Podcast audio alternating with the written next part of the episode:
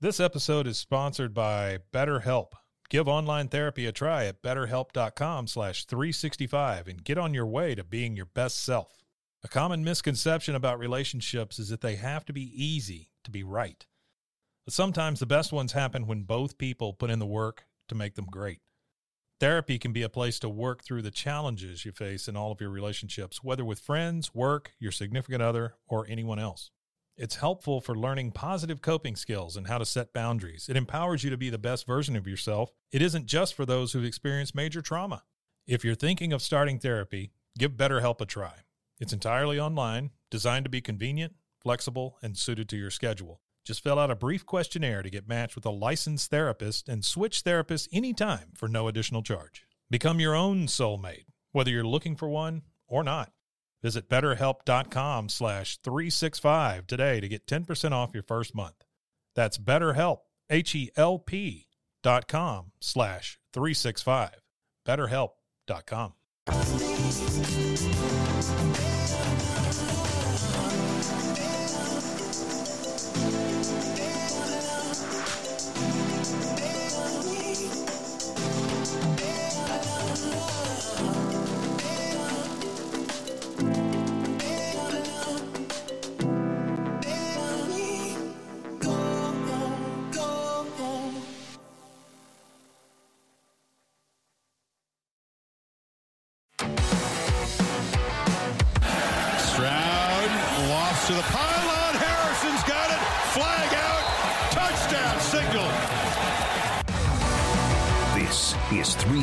365 Sports, powered by SicEm365.com. Look at that. He just popped free and he's gone. One man can catch him. Only one, and that's Frankie West. Not to be. 96 yards. It's a touchdown. Braylon Allen's first of the year. 365 Sports is presented by IdealMRI.com. High quality MRIs for $497 or less. IdealMRI.com. Your health is important, so is your budget. Bijan Robinson, who's been on a tear, lines up behind Thompson. They fake it to him and pitch it out to the perimeter. And that's Xavier Worthy. The talented freshman's off and running. It's a sprint. They won't catch Worthy. Texas touchdown on the opening play. 75 yards. 365 Sports is also brought to you by Texas Farm Bureau Insurance, protecting Texans since 1952. Shovel pass. Here's Sanders. A burst of speed. Rocket Sanders steps on the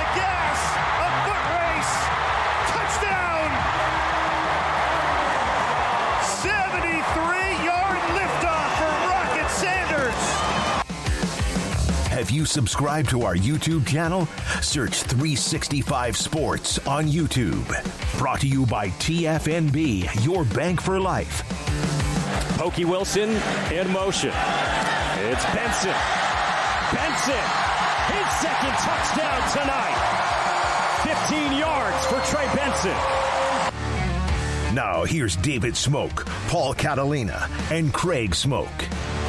And here we go, another week here on 365 Sports. I'm David Smoke, Paul Catalina, Craig Smoke, and a full throttle of everyone that helps us every single day, start to finish, including Garrett Ross runs the mothership, Levi Caraway doing what he does as far with the site, baseball coverage. Jack McKenzie basically has taken over running most of what we do in many ways, and also Emery Winter is here, who helps put up things on social media, also takes care of our replay sports tonight on the CW every night, along with putting up this different segments and more on the site and also Twitter. And then some big tall string bean, big tall drink of water. Graham Bronstein. Graham Bronstein. And, and we knew Graham when he was a high school kid, earned, interned at the radio station. He was an academic all star, and uh, now he's grown up. He's like six foot 11. Uh, and and glad to see you, Graham. Great to see you. And all right, so remember the news of the Big Ten and the seven billion dollar deal that uh, they were going to get, and had basically it was a done deal with Fox and NBC and so much more, um, and CBS Well, not so fast. Now, it doesn't mean they're not going to make hundreds of millions of dollars. They are. But Pete Thamel dropped this over the weekend that uh, the league trying to bring in, of course, USC and UCLA, and they will. But the new commissioner, Petitti, one of the things he was trying to do, which you thought would just be like maybe signatures or whatever else or transition, uh, deals for the TV contract are not done. And not only that, Paul and Craig, some of the deals have some quirks to them, like playing night games in prime time uh, or games in conference games in prime time, and also uh, a loss of a championship game for Fox and and some repayment of lost revenue along the way. Yeah, there is. Uh, they have to give Fox back some revenue. They, um, you know, when they made the NBC deal, there there's all these um, things that Kevin Warren did, uh, and it's. Um, it's probably not as bad as it seems, and we'll talk to Bob Thompson when you look at the overall dollar figures of what they're going to make in the long term and what they're going to have to pay back. But they are, I think, the coaches are a little astounded by how much streaming is involved in this deal. I think that they're also, um, you know, whoever is upset about um, making fans sit at the games in the cold in November, uh, which they're going to have to do now because NBC gets a primetime game. I think they get five of them um, in that month. So there's going to be you know ten teams that are playing in the cold when usually in the Big Ten they don't do that. Which, which is another story which, that we have to discuss. Which, which, is a delineation from the Big Twelve when it's 108 degrees outside. They're like, we're going to play at 3:30 in the afternoon. Yeah. You're going to sit on an aluminum seat and you're going to like it. Yeah, uh, against so. against uh, Savannah State or exactly. someone like that. Craig. Yeah, I mean, it's an interesting story. It doesn't really change much, I don't think, in the grand scheme of things. Like, it's not as though the Big Ten TV deal is going to fall apart now and that, you know, all of a sudden there's cracks in the foundation and they're the conference that you're looking at, like, oh my gosh, could somebody be so upset or so disrespected they move? Like, none of that's going on here. It's just that Kevin Warren wasn't exactly what he was advertised to be, at least in terms of this TV deal. I think I read where do y'all realize what each team would lose based on the report? It's like five million. Five million dollars. I think five to seven million. Yeah. yeah. and they'll make what, like eighty-five million dollars off of it. So million, yeah. Yeah, I mean, I'm sure they're not happy about losing that $5 million, but that's basically what it boils down to. Now, the night games and the total lack of communication or miscommunication there is very interesting because, yeah, apparently, uh, you know, there was the idea that they would kind of move forward as they always had, and that means that you're not going to see a lot of night games because that was an agreed upon thing uh, previously. And Kevin Warren just kind of bars right through that, uh, whether intentionally or or otherwise. And now you're going to be seeing some teams that otherwise uh, didn't have to uh, and didn't want to play in night games in November. Uh, now we're going to have to play in some night games in November, uh, like Ohio State, Michigan, Michigan State, the schools that uh, were mentioned as not having, you know, or having had that. What is it? An allowance, I think, is what they called it. Maybe it was a different word. I thought it was it was allowance or something along those those lines, is what they uh, described it as. It's just kind of an understanding that you were not going to play night games that time of year because of you know uh, how cold it is and the weather and all that. But instead, uh, now some of them are going to have to. And you know, yeah, he gave a championship game to a network that uh, wasn't supposed to get the championship game, and because of that, yes, uh, now there's a lot of money that's going to have to uh, go from what is it NBC to uh, to, to, Fox, Fox because Fox got really screwed over in this deal by Kevin Warren.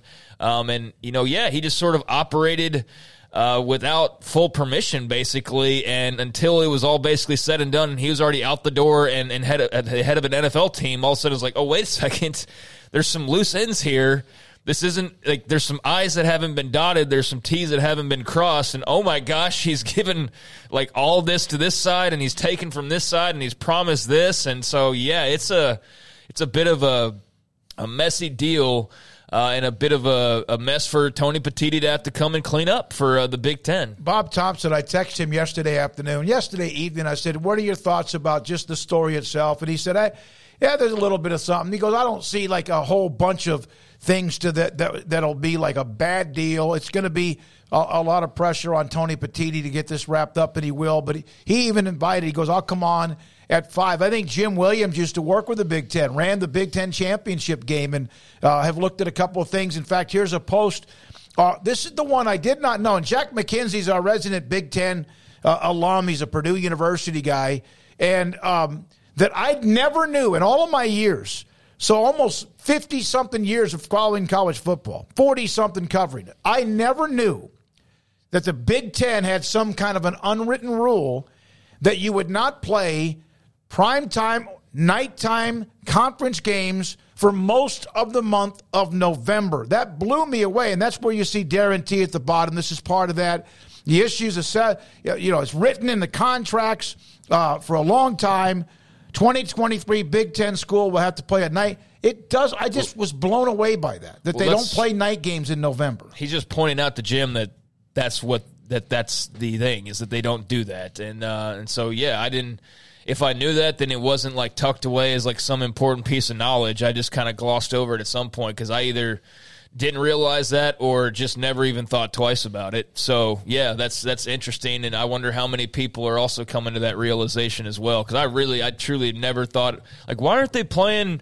November 14th at night, Michigan, like I just never, it never crossed my mind. And, and now obviously we realize why is because we just, we're conditioned to I, not expect it. But what's the reason? What's the reason? Because the cold for the fans. All right. But, I, I, would think the fans, that would be wonderful. I'm not saying that you're 12 degrees or whatever and it's snowing in blizzard conditions. It could be that way at 12. And I know it's nighttime. It makes it even colder. I just never realized that they didn't play games at night in November. It's like it blows my mind that they don't do that. But again, if it's for the safety or the convenience of the fans, I get it. I would think fans at Lambeau Field and places like Cincinnati, etc., they've kind of embraced that as as kind of who they are, their uh, atmosphere. I've seen enough drunk, shirtless dudes at Lambeau Field you know, it, when it's zero or worse outside to think that maybe it's not a big deal. And, and you, you know, I, you live up there. You, you know, one of the things about you know, at least down here when it's hot, and I hear people complain about it, like we live here, we know it's hot. Like, like what what hits you like all of a sudden that it's hot? Even if you're used to it, hot is yeah, hot, hot, but, you're like, used to it, cold is cold. But I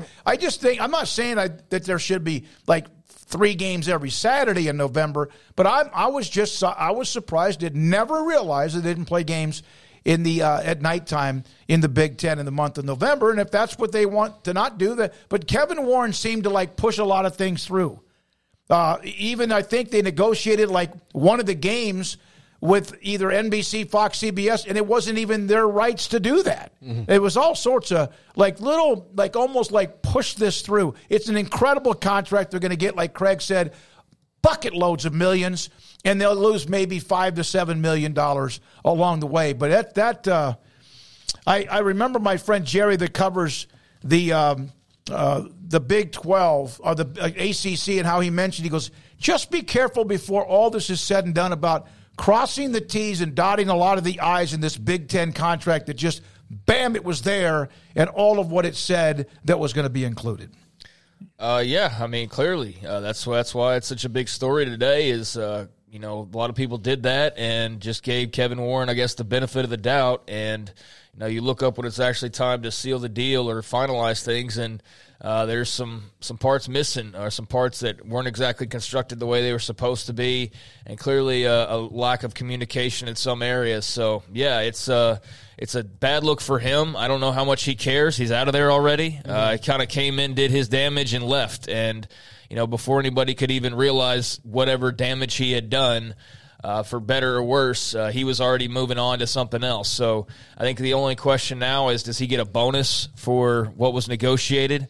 And they're going to figure that out. And you know, could very well come back and say, no, he doesn't deserve a bonus, which I don't know how much, you know, he's planning on that or was expecting that or whatnot. But, um, you know, that typically does come with, with securing a big deal like this. And, and that was part of the, I, I guess it was Thamel's article probably that mentioned that uh, part of the, the situation of they'll have to now figure out what he does or does not get. But yeah, bad look on his part. And uh, it's not the way you were supposed to do business. And, just most interesting that it happens after the fact, after he was praised and praised, and he's this, you know, maverick, and he's this the new school leader of the way college football's going. Remember all that? He's this big bad TV uh, negotiator, and look at him and what he's doing for the Big Ten. Then you come to find out, like their schools pissed about the basketball side of things. They're wondering about streaming There's too much streaming in the deal for some.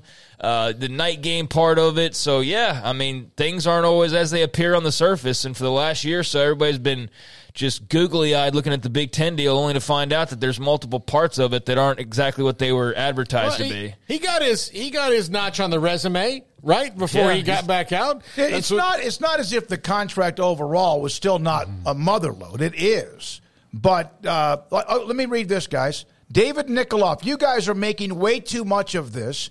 Penn State has no students on campus Black Friday. Fans don't care. They get to focus on the Eagles and Steelers that weekend. If they could play Michigan 11 11, nobody would be complaining. He keeps telling us that we're overblowing this. Uh, as for Fox, the Big Ten can negotiate money by offering Fox help in getting the college football playoff games. David, also, the entire Big Ten issue is a nothing burger. Well, I, I think it is a burger. I think it's a pretty good, it's like a double fat meat cheeseburger uh, because of the fact that this was supposed to be done. And it's not. And there are some just kind of greasy, shady type things that Kevin Warren appears to have done. They will end up making a ton of money. Somebody put the money together, though. Uh, and and said, okay, so if you take 16 teams and you say five million, what's that? 90? How long is the contract? Seven years, eight years? Six, eight, nine hundred million, uh, six or seven hundred million dollars? if you think about it. Yeah, no, I kind of agree though. Like I, I, I, you know, I don't think it's that big of a deal in the grand scheme of things. I, I think it's a it's a big deal, but it's not like oh my god, the whole thing's falling apart. Um, I, I think that the you know the part that I've said at least is um, just in describing what's going on is not necessarily like getting super reactionary over like, oh my gosh, can y'all believe? I think I'm just sitting here going like, yeah, this isn't what it was supposed to be on the surface, and that's kind of shady. But uh, he's already moved on, and I think that's basically what I said. So you know, I, I, don't know that that's really blown it out of proportion too much. Now, if we got in here and it's like the deal's going to fall apart yeah, and yeah. the schools aren't going to be able to pay their bills, like that's kind of what you make it sound like. And, and I definitely don't think that that's the case at all. But uh, yeah, I mean, it's a bad look for Kevin Warren. It's not going to change anything other than there's a little bit of money coming out of everybody's pockets that, uh, or there won't be money delivered in people's pockets that was expected to be there. But again, it's uh, drop in the bucket compared to what they're still going to be getting. So I slightly agree with that uh, that texture right there. Um, but you know, not not fully, obviously. All right, so there we are with that. Now, one other note, and we'll have Tom Shatel writes for the Omaha uh, World Herald.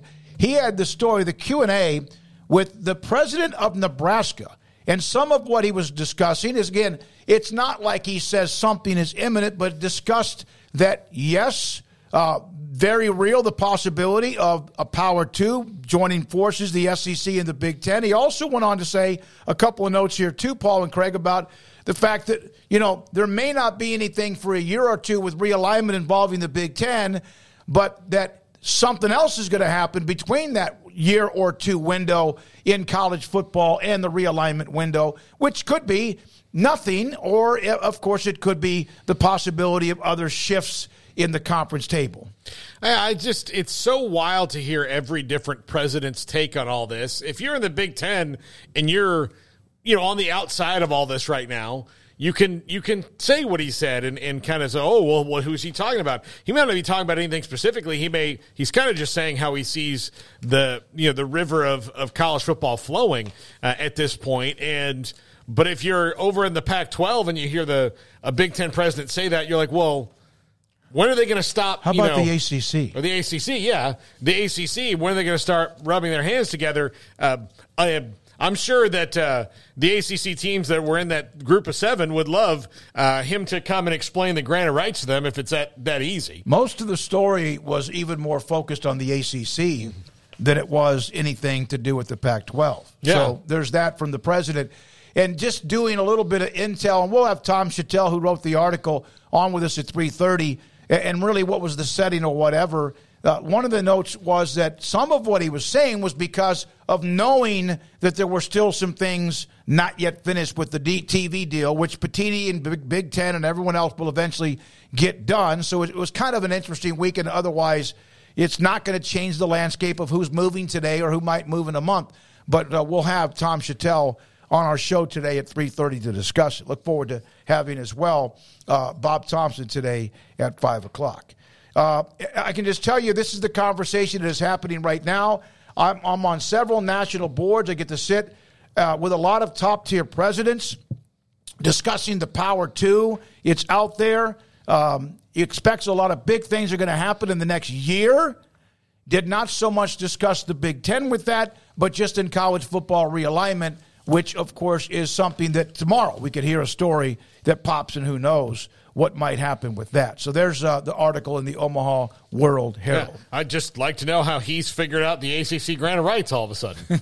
I mean, you know. yeah, I mean, I guess the one thing everybody can agree on is they all feel like something's happening. They just don't quite know what yet or uh, don't know quite what to predict and when and, and all of that. Just there's a general vibe in the air that something's constantly happening or something's on the precipice of happening. And I don't know, we've, we've had that – you know, feelings surrounding the Pac 12 for a while now. By the way, another day. I don't believe they have a TV deal right, so that continues on. And uh, we're looking at what July, I think, is what they said. So, you know, just another week starting up, and um, you know, be interesting as we get closer to to summer to midsummer on on where they are with that. That'll help clear up a lot of these questions, uh, a lot of them.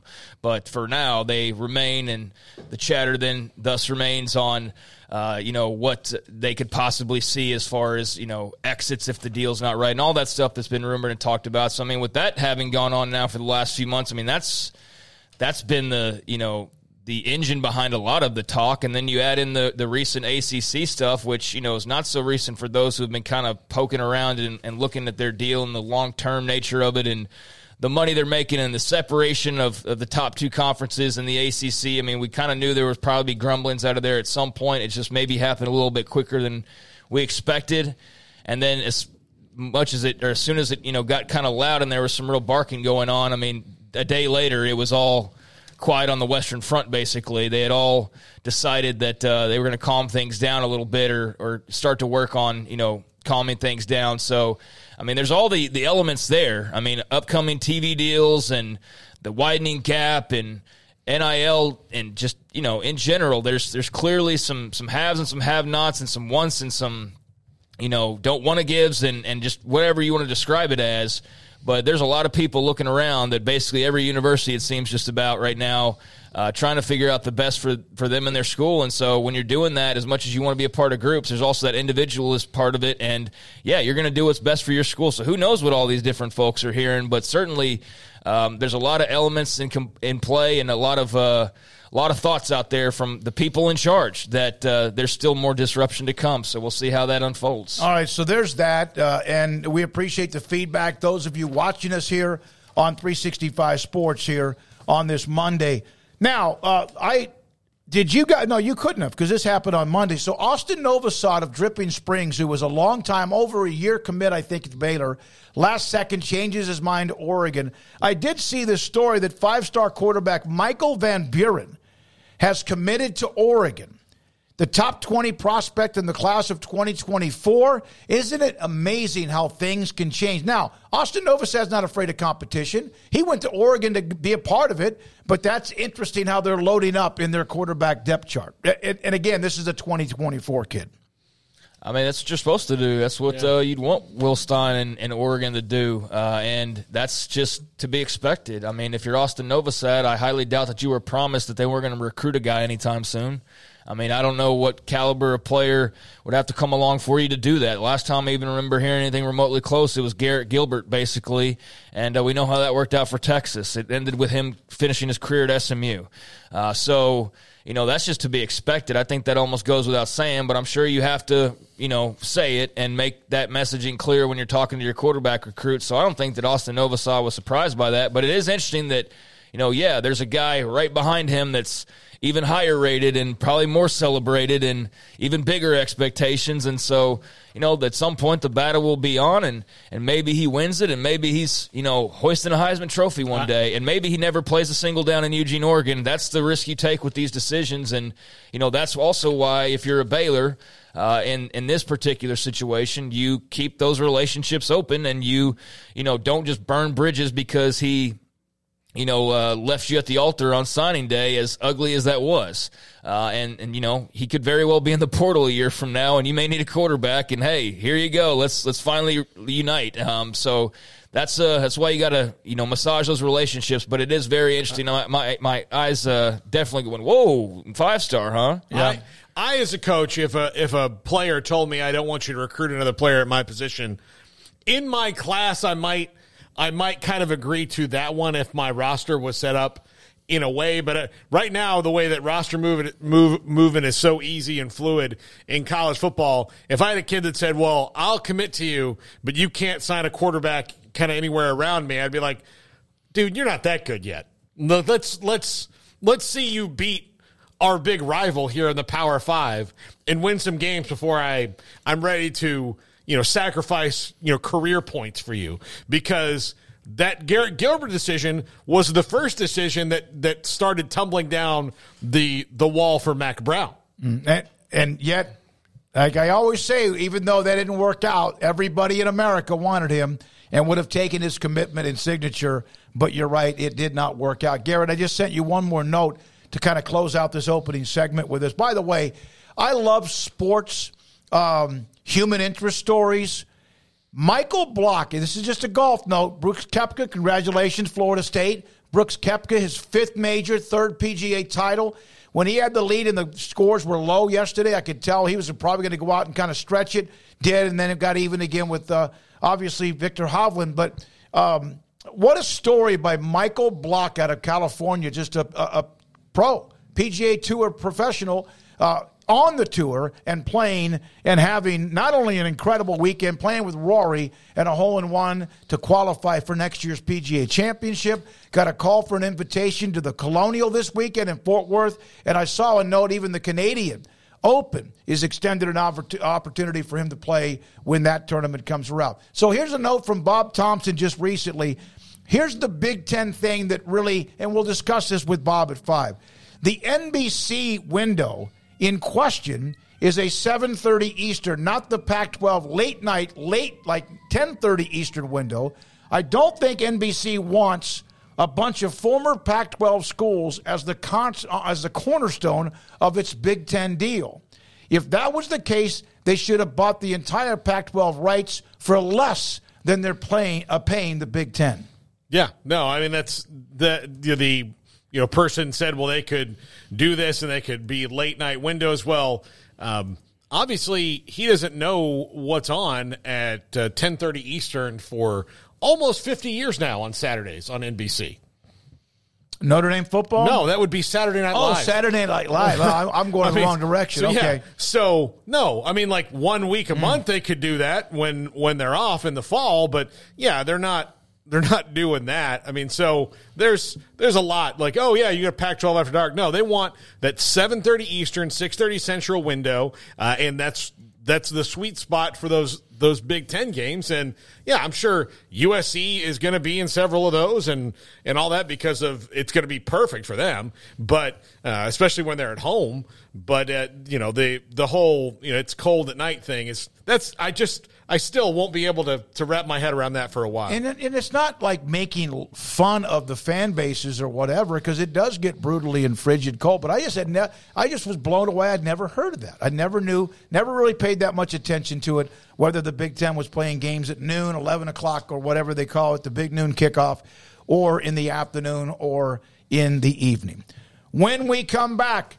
Tom Shatel, Omaha World Herald. He's the one that had some quotes from the president at Nebraska on the Big Ten. Anything there that, that he thought was the most, uh, I guess, intriguing to him? And did he already know, in his opinion, President Carter at Nebraska, whether or not this was going on with some of the T's not crossed and the I's not dotted when it comes to the Big Ten deal? This is 365 Sports. This episode is sponsored by BetterHelp. Give online therapy a try at betterhelp.com slash 365 and get on your way to being your best self. A common misconception about relationships is that they have to be easy to be right. But sometimes the best ones happen when both people put in the work to make them great. Therapy can be a place to work through the challenges you face in all of your relationships, whether with friends, work, your significant other, or anyone else. It's helpful for learning positive coping skills and how to set boundaries. It empowers you to be the best version of yourself. It isn't just for those who've experienced major trauma. If you're thinking of starting therapy, give BetterHelp a try. It's entirely online, designed to be convenient, flexible, and suited to your schedule. Just fill out a brief questionnaire to get matched with a licensed therapist and switch therapists anytime for no additional charge. Become your own soulmate, whether you're looking for one or not. Visit betterhelp.com slash 365 today to get 10% off your first month. That's betterhelp, H-E-L-P dot com slash 365. betterhelp.com. Texas Farm Bureau Insurance has protected fellow Texans with auto, home, health, and life insurance since 1952. With more than 260,000 square miles of land and 27 million people, that's a lot to cover. Whether you're wrangling cattle or wrangling kids, we're proud to protect Texans in all Texan ways of life. Stop by and see our agents at one of our three McLennan County locations. Coverage and discounts are subject to qualifications and policy terms and may vary by situation.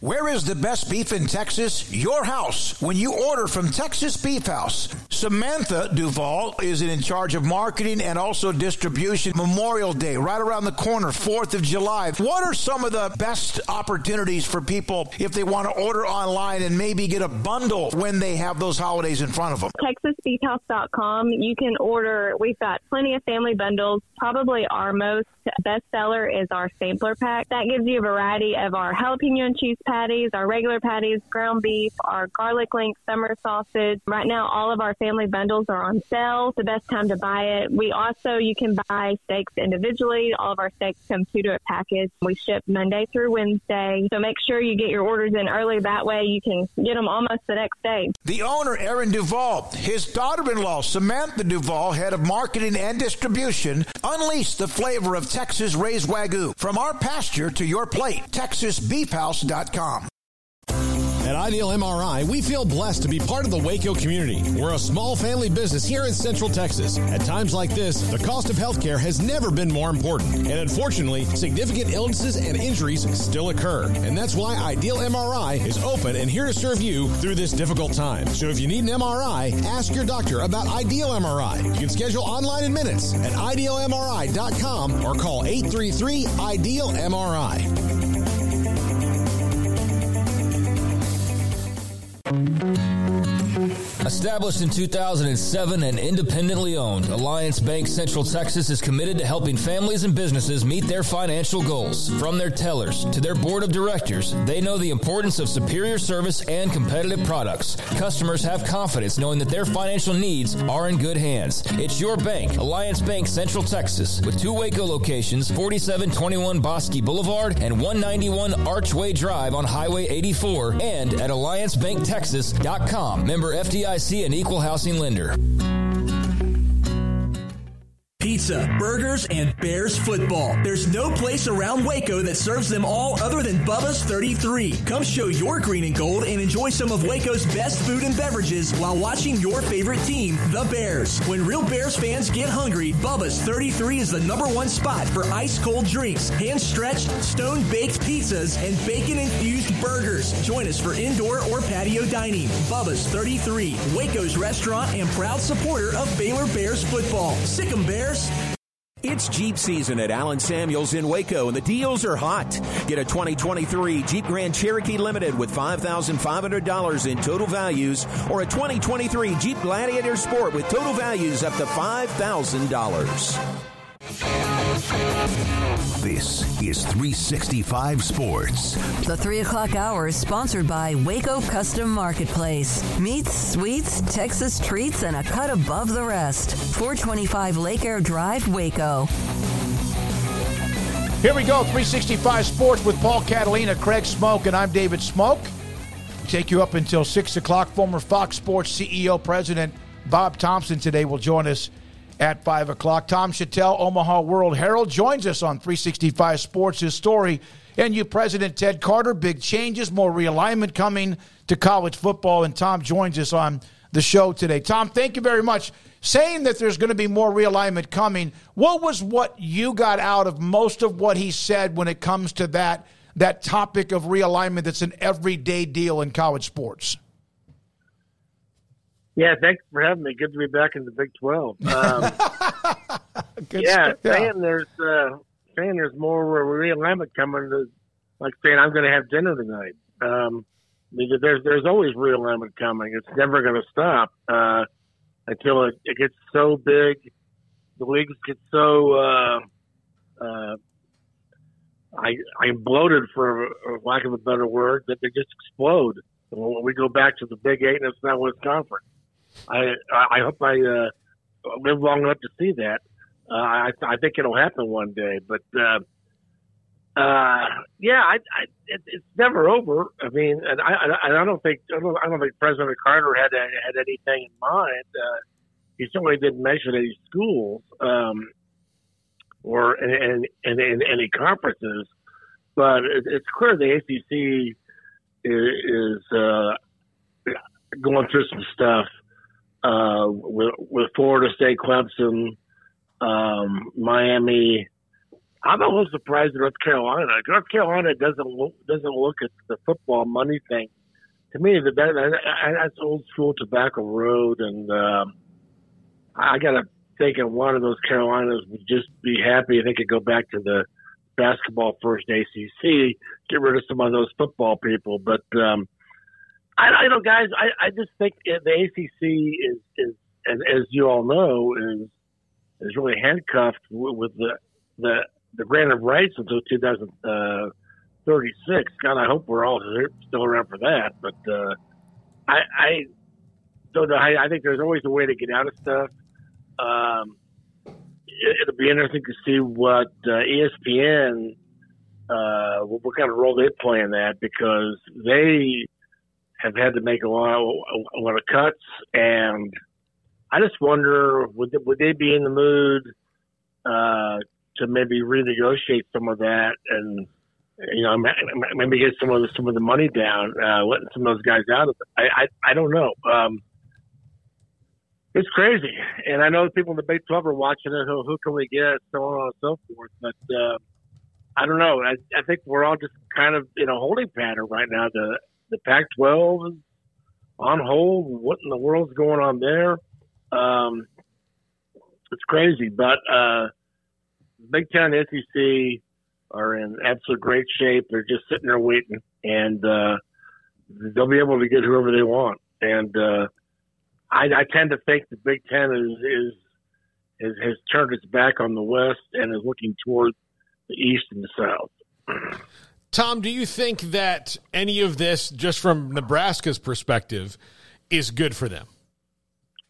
Well, I don't know. I I I, don't think people here. I mean, people Nebraska are.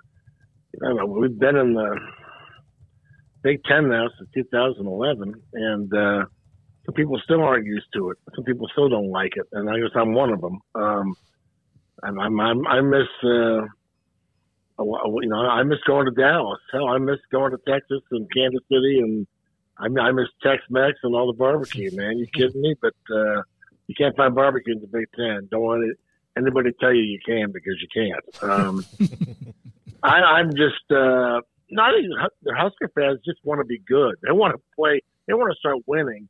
They're not necessarily caught up in the realignment deal as much as uh, you know some some places. They just want to get back on the field and start winning again. And, uh, you know, somebody you guys know very well, Matt Rhule is, is now in charge of that. And yep. uh, um, hopes are high, but they were high with Scott Frost. So we're all taking a wait and see. The boy, the, the this uh, Matt Rhule has been almost uh, too good to be true with, with his approach and uh, going back to old school development and, and um, so on and so forth. So, um, you know, I always said I like to give Husker fans, especially the older generation, uh, uh, some truth pills and uh, and say, okay, would you rather be? Would you would you like to go back to the Big Twelve or stay in the Big Ten? And I think uh, I think they would say, um, boy, I, you know, I would be happy happy in the Big Twelve with some of the old rivalries, but they they can't leave the Big Ten. It's too much money, and um, it, it's going to be. I hate to say this, but it's going to be the, the the power two eventually, Big Ten, SEC, and then they may get so big that they they may just have to like join together on a TV package, and uh, have their own rules, have their you know. A lot of people think uh, the athletes are are going to be designated employees pretty soon. That we're on the fast track to calling in employees. Well, if you to start paying people, the Big Ten and SEC are in much better shape to do that than anybody else. So I don't know how the other leagues are are, are, are, are, are going to handle that, or are, are going to be able to do it. So, uh, where's the NCAA when you need them? Just somebody needs to take charge of this thing because uh, we're headed to something that could, could be really weird. Tom, uh, any thoughts on the Big Ten story today, just running Kevin Warren and the TV deal? It's not as though the TV deal's not going to be in place. It's not as though Nebraska and everybody else isn't going to still make gobs and gobs of money. They're going to make like five million dollars less out of like a hundred whatever million dollars. So uh, you know, if yeah. it's even if it's even noticeable, I'll never know. but um, right. just any thoughts on on thinking that that thing was was pretty much you know, ready to go and um, any understanding of, of the frustrations perhaps by some behind the scenes just in the way that it was done. Again, not that it's not going to happen, but just the, the way that it apparently was done and it's coming to light now. Any uh, thoughts on that? Yeah, I, I, was surprised to see it. I mean, yet I was not surprised that uh, Kevin Warren would, would would leave a mess behind like that. Um, you know, he was not he was he's not he was not cut out to be a college uh, commissioner. He's, he's more of an NFL guy, and that's just plain sloppy. Some of the stuff that he did, um, and uh, so you know he did, is an absolute poor communicator. So to, for him to for some people to not know what would happen, I'm, I'm not surprised by that whatsoever. Um, but so these Big Ten teams, you know, we're are all up in arms about having to play night games uh, in uh, November, and uh, you know, it, I don't see the problem. I mean, yeah, well, sure, you, you you might get a blizzard or something. You know, it's just uh, just whatever. But uh, we never got we never got blizzards down in Waco in November, did we? We never, uh, you know, never, Nebraska played in Austin. Never had to worry about sliding off the road uh, wish I was leaving Sixth Street. But um, it, it, the only thing, the only thing, it just these Big Ten teams are going to have to. If you want the big money and, and all the TV uh, times, you know, everything, it's all part of it. You have to. You know, these Big Ten, all these schools aren't, aren't good at, at, at letting go of the the Big Ten way, which is, you know, always sometimes drives me crazy that they just have this thing where we are the Big Ten, we have to be the Big Ten, and all we care about is being the Big Ten. And look, if you're gonna if you're gonna sign up for all the TV money, you got to play when the, the, networks tell you to play. So I, I don't feel sorry for him there. But uh, Kevin Warren, yeah, he. Uh, I'm anxious to see his legacy because is this USC UCLA going to be a good thing? Um, it certainly for, for the money, yes, but it's going to be crazy, and I don't think we understand how crazy until we see what what all that travel's like and how that stuff looks. So, um, I don't think USC and UCLA understand, you know, some of the trips they're going to have to make either. So, um, I don't know, guys. It's um, what a crazy world. I mean, Tom, I'm, I'm old enough yeah, go ahead. I'm yeah, I, well, well, my question for you is it, Nebraska is going to be, I know there's uh, schools north of that, obviously a part of the Big Ten, a handful of, a bunch of them. But I, I, the thing that blew me away about the night, the primetime games, is I didn't even know that existed. Is, is that something that, like, is that a big, big deal that they don't want to play? Obviously, it seemed like, but if they're going to, like you said, make the money and get primetime games, someone's going to have to play at night. They would not blink if they were in Lincoln and they played a night game, nighttime game, would they? Nope, they wouldn't. And um, it's it, it, it's all weather related and, and travel. You know, in case it's, I mean, we played a you know Nebraska played a game at uh, Penn State one year, the the two thirty game, or I guess there it, it was like the uh, a three thirty game, whatever. And by the time the game was over, it was dark, and there were, and it was a there heavy snowstorm. And we we had to drive back to one of the hotels, state college hotels for a home game, or like uh, six hundred dollars a night. So um, we had to drive back on the uh, Pennsylvania two lane roads back to Pittsburgh um, at, at 10 p.m. in the snow. So yeah, there, there's a little bit of, and that was that was a day game. So yeah, I, I understand that, but yeah, it's very it's a very real thing in the Big Ten. They uh, have been used to having their way all, all forever, and um, but this is the thing: if you're going to sign up for the big money, you got to do what the networks tell you to do. And um, Big Ten is used to telling everybody what they're going to do. So I, I don't feel sorry for them at all. Tom, thank you for your time. We appreciate it. Again, the Omaha World Journal, the story. Not, uh, Nebraska President Ted Carter, big changes, more realignment coming to college football. And he was mentioning the, he more in that article discussed the ACC, and that's really what Tom was bringing up. But again, part of the story is all they still have someone's they like they broke the code to get out of the grant of rights because nobody else has. And believe me, the lawyers have been peeling through that letter by letter, word for word, sentence and paragraph by paragraph, and signatures too. Uh, I uh, appreciate the uh, comments on the uh, chat room. David Nikolov, one of the things that he also mentioned was that one of the concerns about a night game, especially if it's a Thursday night game, like the Big 12 has games on Thursday, is if you've never done that before then all of a sudden you need to do that, then you're worried about a short week. Well, that's really ESPN's been broadcasting games on Thursday nights, big boy schools forever.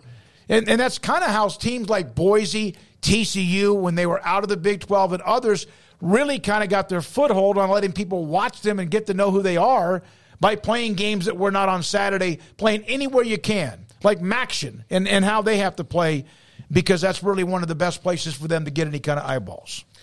Yeah, what do you mean in terms of the Big Ten with that though? They they, they just don't. They're concerned about having a short week. Well, yeah, because they don't need that. They don't need to. They, yeah. We already know who they are. We, they don't need the, the Boise State extra level of attention on but a if, Thursday because they're already the Big Ten. If they want the extra millions that come with it, they're going to have to be some. You would think give and take here uh, if you want the extra 50 million a year, whatever it is, it could be yeah. 12. Then someone's going to play on Thursday night in this particular window, or you're going to lose some of that money. Guess who cares about the money? The presidents and the ADs. Yes, they are the ones who were under the impression that they weren't yep. going to have to do that, and we're still getting all of that original money. Mm-hmm. That's why they didn't think that was part of the deal. Now they're understanding, and that's why the person who says it's a nothing burger. I don't know if he's got like a big Big Ten banner behind him, like as he types on the computer or not. Because it's no, like he's, he's just no, I know. I'm just saying it's like it's not a nothing. It's not. It's not like there's nothing to it. There's presidents that are upset, but in terms of it like cratering the entire ecosystem, no, it's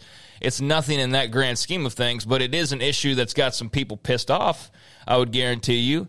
And don't tell me that everybody who's trying to snatch every dollar they can isn't a little upset, even if they're making a hundred, that there's suddenly five of that missing that they were banking on because that's probably already been you know earmarked somewhere, wouldn't you think? Mm. Um, like their back pockets, Absolutely. maybe. Absolutely. Uh, so yeah, I mean, if you got to do that, that's fine or whatever. But I don't think anybody agreeing to this deal was under the impression they were going to have to go the Boise State route and play on a Thursday night to get a little bit more attention or, or what have you. So that's where there is a little something to it. Is doing things that you didn't agree to, uh, didn't think you'd have to agree to, and wouldn't have agreed to. Um, but you're going to have to do it because it's apparently part of the contract that you're, signing. So, or you, you know, you basically agreed to. So, you know, will they all be able to get over it and be fine? Yeah. Will there be maybe a couple bumps in the road as far as working out logistics and, and things like that? Sure, but you know that's that's part of what Kevin Warren's uh, you know mess is that that he left. It's not something that can't be cleaned up, but it's uh, it's messier than they expected it to be. One of the things in Thamel's article, Penn State will play a road game in a short week, Black Friday against Michigan State, a game that was scheduled before Penn State agreed to it. Ohio State will host Michigan State November the 11th, the latest ever home night game in Ohio State history. They've been playing for over 100 years which is viewed as another concession to help the league through this moment. Industry source saying about Tony Petitti, this is what he's walking into right now. Tony is trying to save it, and what Penn State and Ohio State are trying to do is minimize the losses. So there's a little bit of what uh, more of the article. It's on ESPN.com. It's not a paywall either. Uh, well, it's not a paywall. It's part of their main it's not ESPN Plus article. It's on their regular front page. And it was interesting because Kevin Warren sure was taking victory laps. I mean, by by the bulk, uh, you know, a few months back of just this historic deal and this and that, and you, you know, I know that behind the scenes there was not exactly this grand level of like everybody loved everything that he did. You know, like the expansion part of things. I think we've heard rumblings or read rumblings about how not everybody was exactly on board with, you know, necessarily his vision, but um, it is interesting to hear all these months later after he already got the big pat on the back in the send off. It's like, oh wait, that wasn't as great as you originally thought. It's still pretty good though, but yeah. it's it's just not what it was portrayed to to be.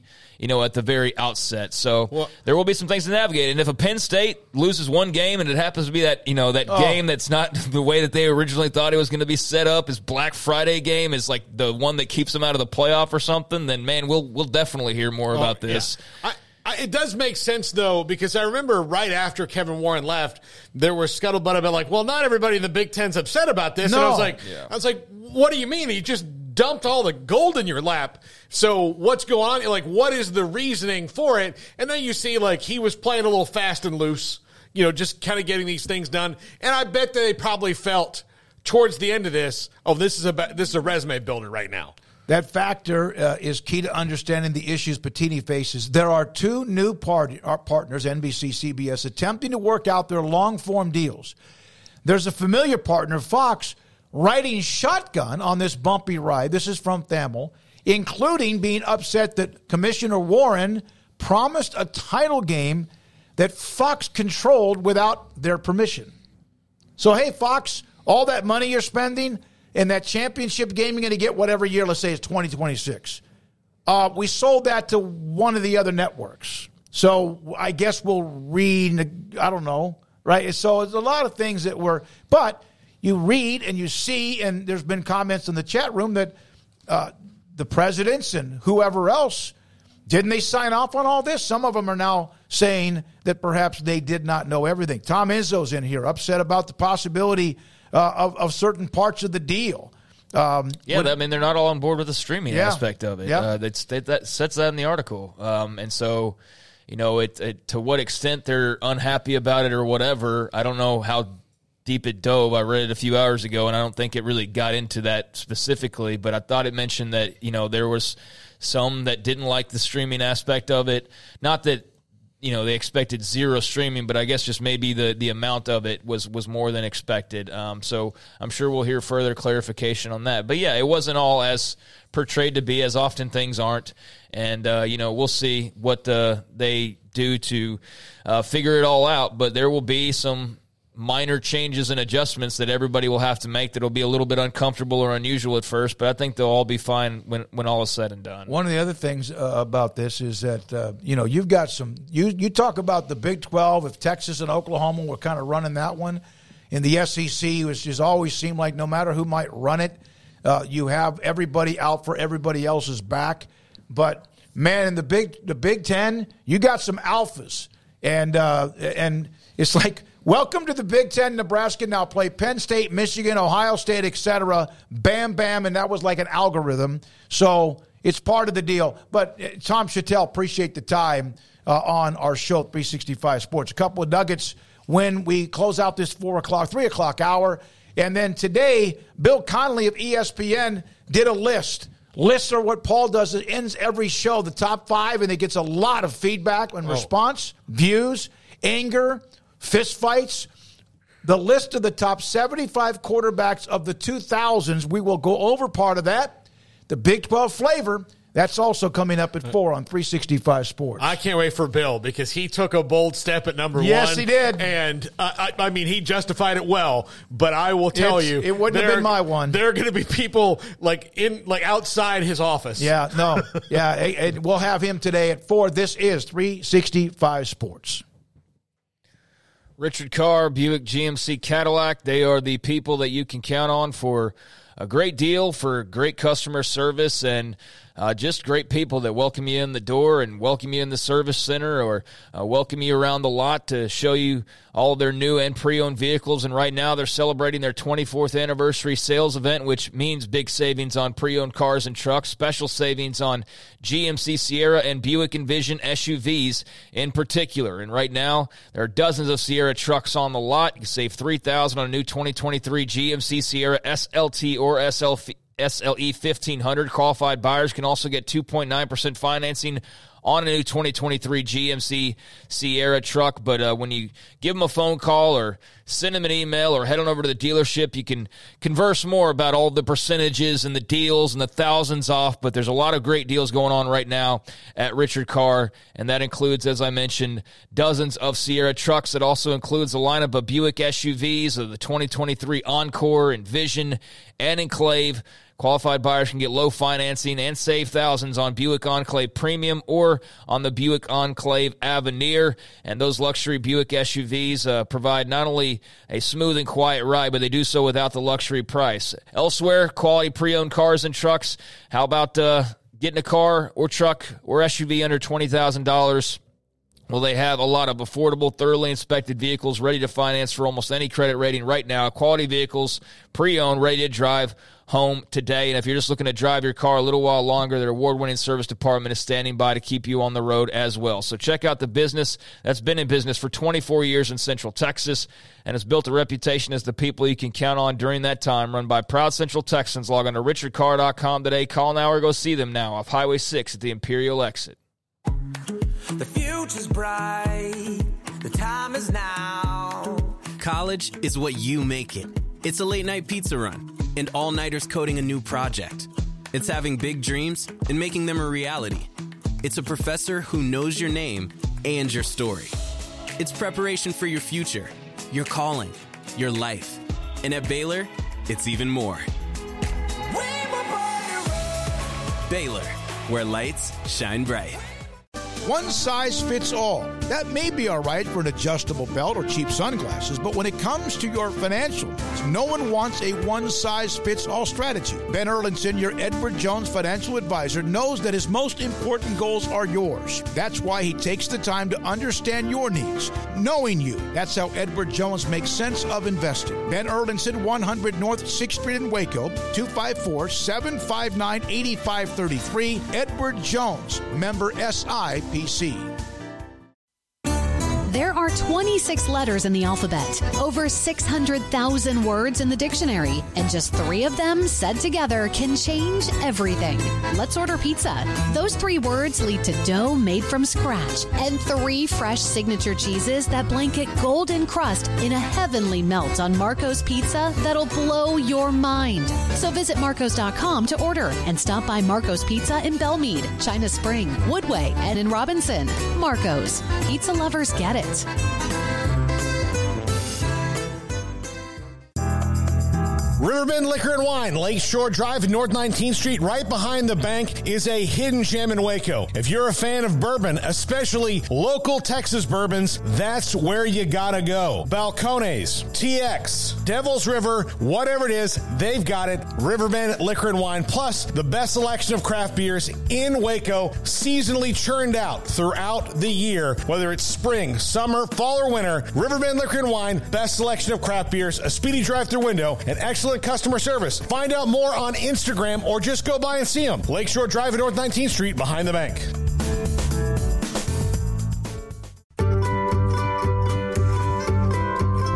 You want to know why Stonewood Dental is so successful? Listen to what happy customers have to say. It's pleasant. It's different than any other dentist office. I really feel like they care and it's not that you're here for two hours waiting on someone to take care of you. It's quick and easy, and you know, I bring my kids, and my kids love being here too. They really love the treasure box. Staff is really nice and accommodating, real friendly. You feel more like home. It's not sterile looking. Everybody has their own personalized rooms with decorations and decor, and they'll even have a blanket for you when it's cold. I've recommended people to actually come here, and they are patients now. I really love it here. it feels like family. Learn more, stonewood-dental.com. With so many companies and policies out there, it gets so confusing shopping for insurance, and I never know if I'm getting the policy that's right for me. Luckily, I met the team at the Niche Group Insurance Agency. With the Niche Group, you can go to one company and get access to coverage options from many insurance carriers, and you get to speak to a real person about your specific coverage needs. With the Niche Group, I know I'm getting the right coverage at the right price. If you need insurance, talk to the experts at the Niche Group at 1 800 258 8302. This is 365 Sports. Text us at 254 339 1122. The text line is sponsored by Riverbend Liquor and Wine with the most extensive variety of craft beer in Waco. A hidden gem on Lakeshore Drive and 19th Street. So, Craig, uh, after we took a break, said, Why are these on the studio set? These are relics. These are antiques. These will be sent off to the Smithsonian Institute at any point in the next couple of days. I was going through boxes of just like folders of things that don't matter, like old academic all stars type information. Found a box. Paul Catalina and I almost divorced like a week into our getting to know each other in 2010 because that is a cassette recorder. Yes, and he wanted to with Radio Shack's name on play highlights over the air, and I had no way of doing that with the equipment that we had at the time. Later on, there would have been a way when we we finally. About, so your equipment was outdated. Uh, not mine. Um, the the stuff I was given by the the powers that be. Uh, it was hard enough to get hooked up and set up anyway without having to throw. A, I mean, I hadn't even seen one in forever. Thing, yeah. And the other thing I said was, where are you going to get blank tapes? And at Radio Shack or anywhere. Yeah, Cassettes were still. I, I, had a bunch of them. Yeah, so we. It's a handheld one here. Yes, so we had uh, we had a big row about it, and uh, and finally I said, well, we can do it uh, more efficiently, which there were a couple times where we had glitches because computers glitch. Uh, and if you don't use computers all that much, especially at that time, uh, you were you might get mad that the tape would have been better. Yep. Never missed a highlight in all the years I did high school football. I don't, be- I don't believe recorder, that. I don't believe Never that. got stuck. Uh, Paxton, we don't have Radio Shacks anymore. So there you are with that. That's why they were on the set. Now, Bill Connelly from ESPN.com put up a list of the top 75 quarterbacks in the years since 2000 to now. Here are six through 10. He's going to join us here in a minute to kind of go over some of his explanations for this. Six through 10 for the years 2000 through current, including Robert Griffin III, Marcus Mariota, Lamar Jackson, Kyler Murray. These are the top 10. The rest of the top 10 Deshaun Watson, Joe Burrow, Tim Tebow, Vince Young, which would absolutely been in the conversation for number one, and then Cam Newton, too, and Baker Mayfield and his career at Oklahoma. And he explained it, and now Bill Connelly joins us on ESPN of ESPN.com on 365 Sports. Bill, I did not read the summary of Baker Mayfield, and these lists only get people like – like really fired up in good ways, bad ways too. Your thoughts about Mayfield over some of what were incredible college football quarterbacks? Yeah, definitely good ways and bad ways that people get fired up. Um, yeah, well, it's funny. This was the hardest list. I mean, obviously, this is an update of a thing I did a couple years ago, but this was the hardest list I've ever done because comparing a guy who had the best season, which you would probably think is either Burrow or Newton, um, or maybe Vince Young even in 2005, uh, to the guys who had the best careers, the best four season careers. It, it was really, really hard. I ended up basically just making a list of the one year guys and the two year, three and four year guys, uh, and then just kind of slowly zipped them together. It was, it was a tricky exercise. I was still at peace because I mean, when you lay out, you know, Mayfield had a Heisman like the others did, and the, in the playoff appearances, and the raw yardage totals were crazy. I, I, I, I, you know, I felt okay with it, and I could justify it, but if any of those top five, maybe top six or seven guys could have been number one. What did you? What you? I know you said it was Baker's whole career. What yeah. triggered that for you when you finally got down to the, the brass tacks of it?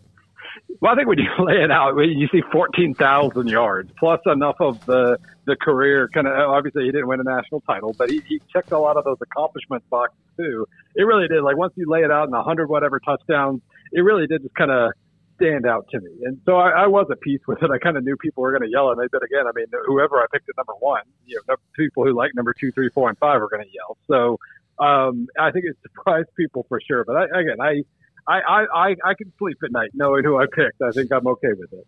Bill, how much did the longevity part of Baker Mayfield play into this versus, let's say, a Joe Burrow, who, if you're thinking of just a sensational single season, he's got to be right there, but it was just a single season. Yeah, that that really was. I mean, you had Newton and Burrow there uh, putting together just two one specific year where everything just w- went perfectly. Um, that, that did because I mean, you I, I put the career stats in there, but you, you if you just look at career stats, that doesn't tell him nearly enough of the story. Cam Newton would have been like number sixty or something if you just looked at career stats. So uh, yeah, I mean, I, I, I saw those seasons that if you asked me to pick a guy to lead my team in the national title game for one game, I would have probably picked Burrow over Mayfield. But Mayfield just did it so consistently for so long in a way that Burrow didn't. Maybe Burrow just didn't get the chance to. But even the year before uh, the the 2019 breakout, he was only fine. Um, I, remember heading into 2019, I wrote that I thought he could have a breakout season, and people were scoffing at the idea because he wasn't good enough in 2018. But Mayfield was pretty much as good as he was from that first uh, stop at Texas Tech, and he just continued to produce over a long period of time. How do you, when you do these lists, and and and I know that sometimes people look at what they are now rather than what they were in college, a right. name. Like you don't have Patrick Mahomes anywhere. It's in the top seventy-five. it's like fifty something, and I'm sure people yeah. lose their minds. But how difficult is it sometimes to separate who they were in college rather than who they are now as maybe a star in the NFL. Yeah, that's that's typically where stats can help because I was the first step. I mean, I, obviously it's not a, just a stat exercise. I have my own memories, my own opinions, and everything else. Mm-hmm. But starting with the stats, like taking you know the top 100 passers of every year going back to 2000, and just kind of laying it all out and adjusting for era, and kind of spitting out an initial ranking that is based purely on stats. That's kind of a good step for that because that's that you know I will I will move guys up and down from there, but yeah, if you just uh, started naming quarterbacks, then Patrick Mahomes would have probably been in the top 20. Uh, but then you kind of adjust for everything you knew to adjust for, and I thought he had ended up in a more proper spot. He's clearly the best quarterback on earth at this exact moment in time. Uh, but I was comfortable not putting him in the top 20 just because of arm talent uh, and adjusting for everything else. Yeah, I mean, there's so many blasts from the past uh, on this list, uh, Bill. Ken Dorsey at 36, and I I don't like when I say this about him. I said this a lot. I'm not disparaging him. I'm, I'm telling you how good the rest of the team was. He was the yeah. worst player on the team, and and that's not bad. It's just like if you you probably ask him that, he probably say the same thing because those teams, especially in 2001, were so amazingly good. Yeah, and I mean the fact that he almost threw for ten thousand yards, well, you know, rarely trailing, not ever having to throw all that many passes. Like when he was asked to throw, he did do a very good job of it. It was just, yeah, like some, you know, I, I compared him to Mac Jones in the write-up. Mac Jones was almost perfect in 2020, but you know he didn't even win the Heisman because everybody saw that his supporting and cast and thought, okay, well somebody else should probably get this Heisman. But um, yeah, those are those are really hard. Like David Greene, um, just kind of sneaked into the top 75. The old, the, you know, who, when he finished his career at Georgia, I believe he was the winningest uh, quarterback in, I think it was SEC history. Um, you know, he could have been a lot higher. He threw for 10,000 yards and won a lot of games. So that one was kind of a tricky one, but his, he had a very good supporting cast too. So it's, it, it was hard to, to kind of separate accomplishment from raw talent and everything else, but you just lay out the stats in the record. He had to go pretty high you know, you have 75, and there are probably 130 that you, you had to kind of weed through as part of like nominations for any kind of award, and then you get down to it. Was there somebody that once you went through it again and again and again that kind of surprised you was as high, and I high I mean like in the top 15 or 20 that then you, you thought? Uh, well, I mean, Baker definitely surprised me. When I set out doing this exercise from the start, I would have assumed he was kind of top five ish or top 10 ish but once I just kind of laid out all the evidence, he ended up higher than I expected. Oh, Marcus Mariota was another one. Um, you know, he goes you know, going back and kind of laying out what he did over 5,000 combined passing and rushing yards in 2014 alone, uh, winning the Heisman, taking Oregon to the national title game. That was one where I'd have probably guessed top 20 and not top 10, but it just, uh, you know, it kind of, like I said, when you start with the stats, you see them first, and it kind of just uh, that that kind of shocked me a little bit. Um, Robert Griffin the third, actually, you know, he ended up tenth. Uh, that was a tricky one. Uh, I I don't know where I would have assumed he would end up at the at the start of the exercise, but based purely on statistics, you could almost justify him being a little higher than 10. Uh, so that one, I, I don't know if it's, I probably didn't sneak up on your readers, but I think for other readers, maybe it sneaked up on them a little uh, outside of Waco at least. Did that also, that, and you mentioned this, that he took over a program when he got to Baylor, he and Art Briles uh, came in together, that um, they were terrible, like bad, and had been for a decade and a half. And what he did during his time there to get him to a bowl game, to then get him into a, a Heisman situation, how much did that influence the vote? Yeah, I mean, having almost 5,000 yards and 50 touchdowns as a, as a senior, but then also turning Baylor's uh, entire football program around. Not that he did it single handedly or anything, but yeah, I mean, I remember that 08 game when, when, he, you know, he had signed and, uh, he was willing them to whatever the record was that first year, four and eight, five or seven. I remember they lost to Missouri, but he was probably the best player on the field. Like that was a, uh, that was kind of a signal that things were going to change. And then he just proceeded to get better and better for each of the next three seasons, uh, barring the stands the knee injury. So that was just a, that was a fantastic career. And, and obviously he had the stats to back it up. Now, I do notice that you did leave a Heisman Trophy winner, a couple of them out of this. Like, um, in, in that, when you, like Chris Weinke not on the list, and he was right at the beginning. He was 2000. So I, I get that. But like, when, when did you like have to get that line of like, okay, these awards, um, in certain context of the year can't be weighted as much? Yeah, I'm trying to remember what the original criteria was. If it, it was that you had to play at least half your career or at least two years in the 2000. So I don't think Weinke quote, quote unquote qualified. Um, but, and I, and I want to say that Philip Rivers didn't either. That's why he's not on there. Mm-hmm. So I don't, again, this was two years ago. I'm trying to remember what that specifically was, but yeah, like that was turn of the century guys were kind of weird because some of them did make the list and I counted their 99 stats and, and it, it got a little confusing, but that's, that's my own fault for defining the parameters, I guess. Did you ever look back at how many, and I, this is just off the top of my head, what coach had the most quarterbacks among your top 75? Um, I don't remember coach, but I remember Oklahoma. Uh, yeah. The OU football Twitter program put out a graphic uh, when I first uh, put out the list of you know all their different guys on there. So I know they. I'm pretty sure they had the most guys in the top 40 or 50.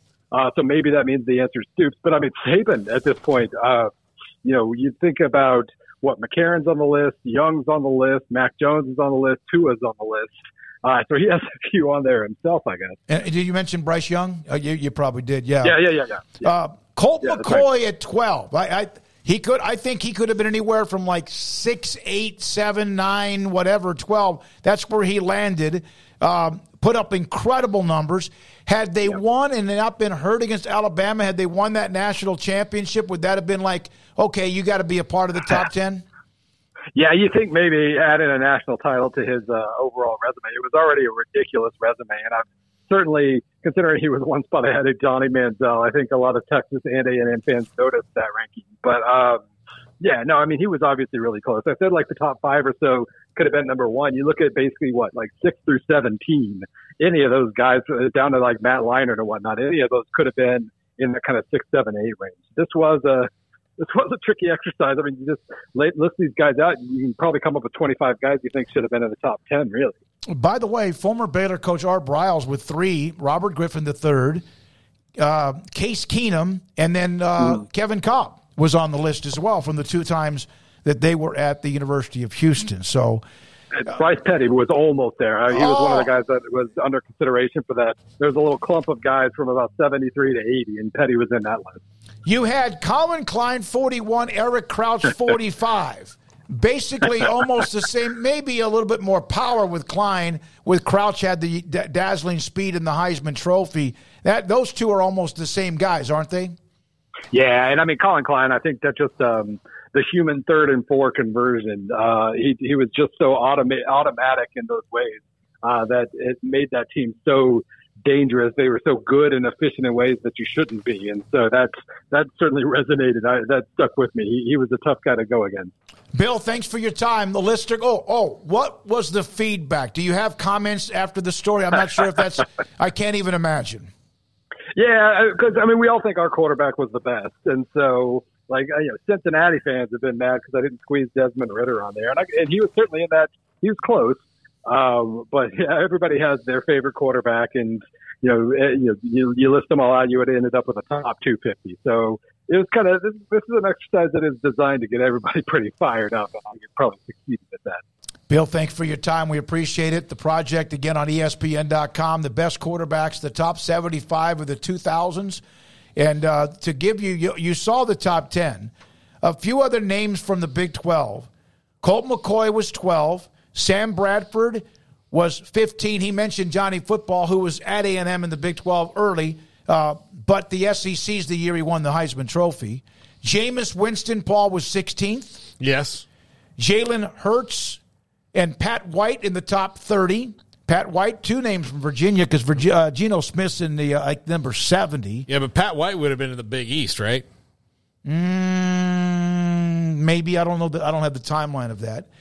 But Oklahoma's just players yeah, everywhere. 2005 to 2008, so he would have been in the in the in the previous conference. Okay, Graham Harrell, who gets overshadowed at times with the numbers he put up at 34.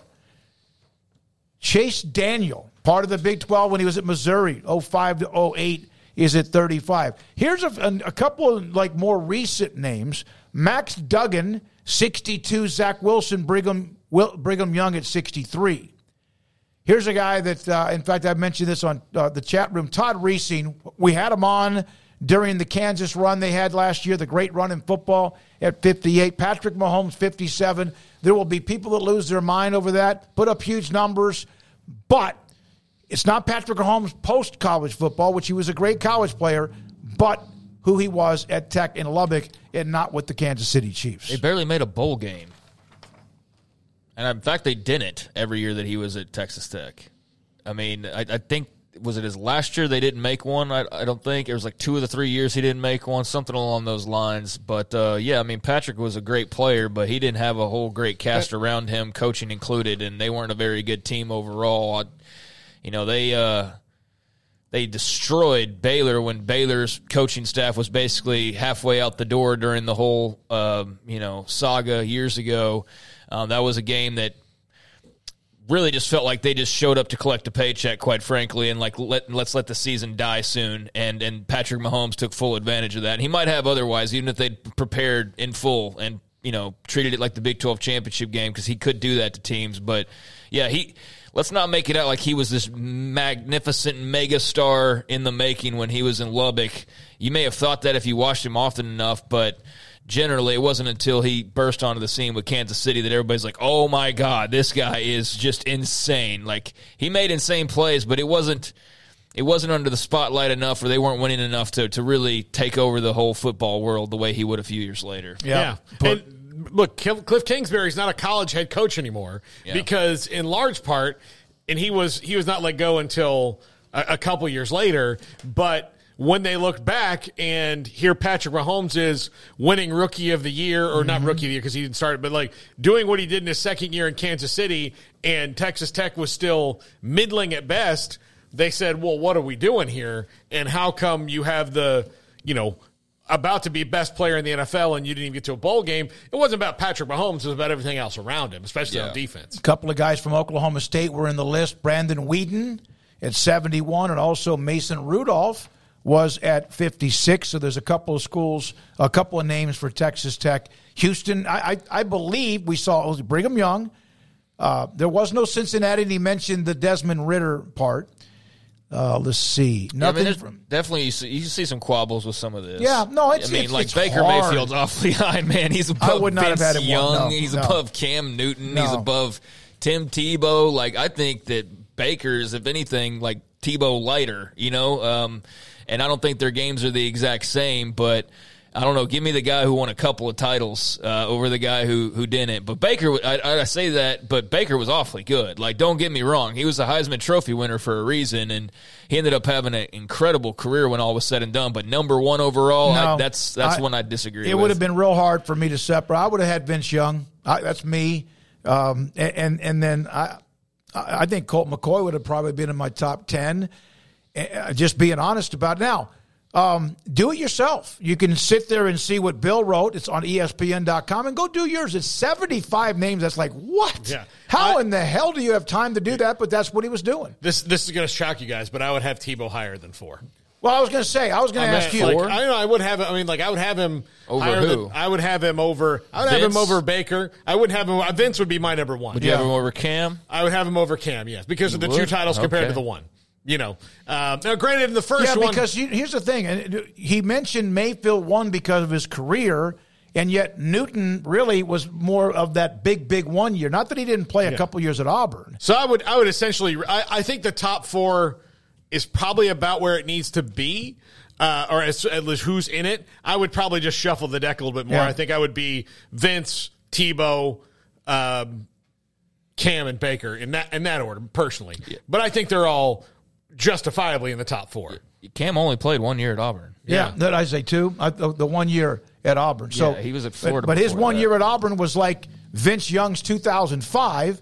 And then yet Young had other a couple years, even though they really never could find a way to help him make it click until I find finally they just let him rip just go be you. Yeah, during your uh, during his junior year or well, what it is third. No, year. yeah, as a sophomore, he yeah. did, they beat Michigan to win the Rose Bowl, and then that launched him into his junior year, and they beat USC. So I mean, he he might have struggled a little bit, just you know, getting the hang of things or being fully ready, you know, initially, but. For three years, I mean, two of those two Rose Bowl national title. That's that was pretty big time for for VY. It was just it was just boom. It was over in an instant. It felt like, but yeah, he's definitely got to be uh, top three, top five, and yeah, there's just some there's some minor things you could quibble over. Like you know, I saw.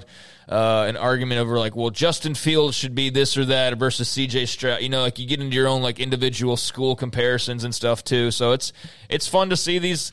You know, I'm not uh, I'm not a huge lover of lists because I just feel like we've been so inundated with them, especially in college sports where it's like all the time. Like it's just everywhere you look. But uh, I definitely respect Bill Connelly's work, and uh, even if I don't agree with everything, you know, as far as the rankings go, it's fun to look through, and it's fun to see how people re- react to those. And it's not just, you know, I know with him, it's not just flung against the wall to get the reaction. It's yeah. it's actually like, oh, I'm going to sit down, and if people react, great. But this is my list, and I appreciate that. I I think Cam Newton the decision to remove Cam Newton from the team at Florida probably derailed there like that was the Garrett Gilbert decision at at Texas. Where well, they didn't remove him, but you're, not comparing yeah, this. Yeah, they did. Garrett Gilbert. No, not Garrett yeah, Gilbert. Yeah, but were, like, no, no. So like the same Newton. thing. Yeah, no, Cam I know Newton. you're talking about. It's a similar like, thing. Like, like Garrett know. Gilbert eventually left. He transferred. But like the the decision, like for Texas to go all in on Garrett Gilbert, which everyone would have done, eventually undid them, even though they didn't they didn't expect that, and no one would have. The decision to remove Cam Newton from the team, especially in hindsight, knowing what we know about other guys who were on that team compared to what Cam Newton did and to what they did, was is really peculiar. Um, because he he stole somebody's laptop, not good, and should have been disciplined for it. But there were guys on that team doing far worse stuff than throw, stealing a laptop uh, than Cam Newton that stayed. And that decision allegedly kind of, yeah, derailed them. Uh, St. Dominic's Rosary, I don't put system quarterbacks on the list. Was it the quarterback or the system? Okay, let me ask you this. Which quarterback has succeeded in lieu of their awful system?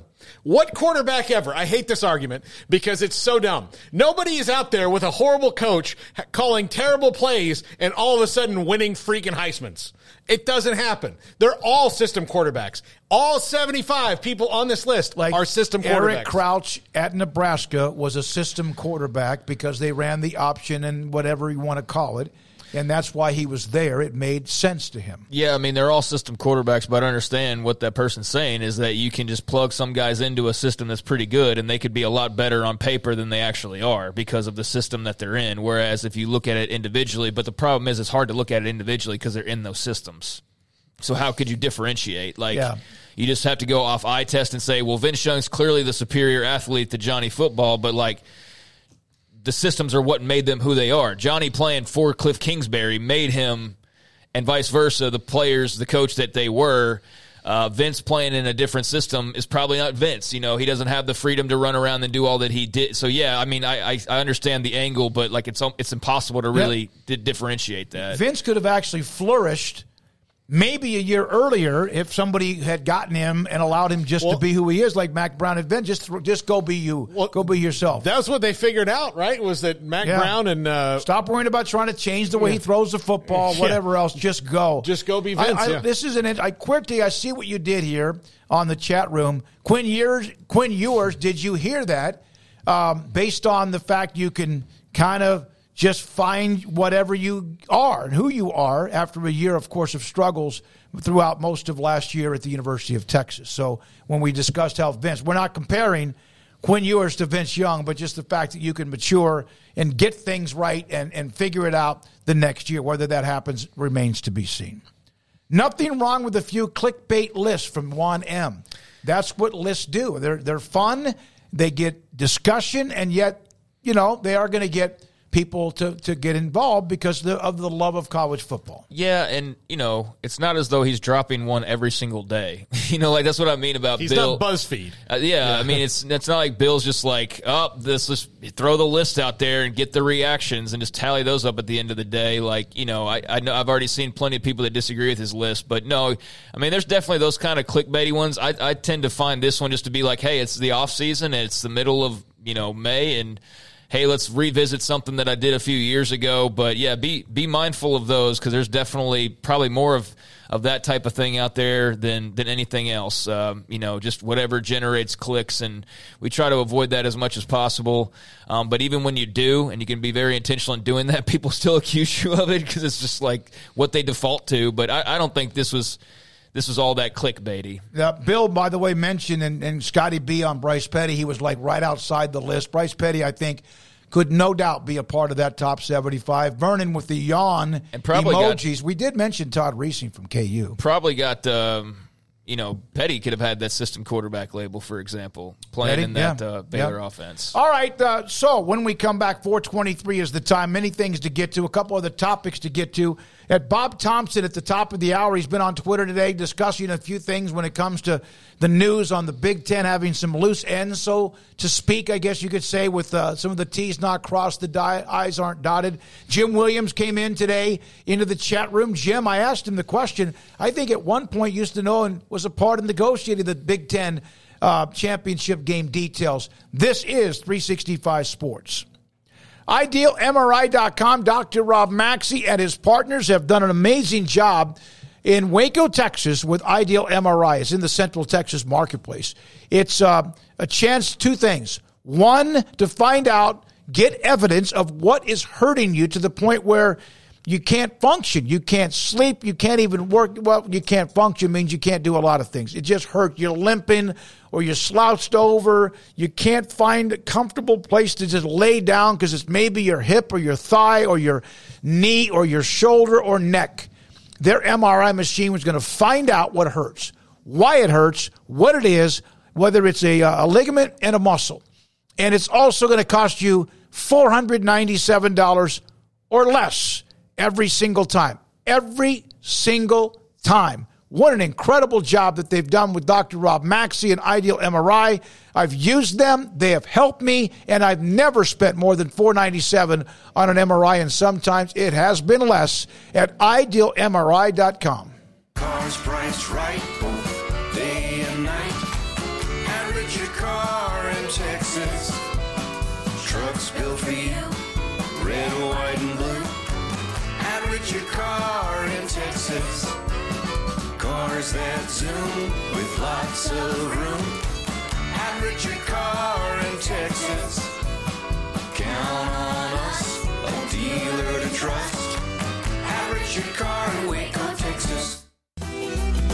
Shorty's Pizza Shack at 12th and Bagby is a homegrown, locally owned pizza place that's out of this world. Everything from the dough, the sauce, the sausage topping is made fresh in house. Not to mention the amazing pizza pillows, the chicken wings are to die for. Try the Sic 'em sauce, chili cheese fries, or tots, plus great specials on food and drink every single day. Shorty's is also the perfect spot to watch the game with your friends. Shorty's Pizza Shack at 12th and Bagby. Tell them Paul sent you by.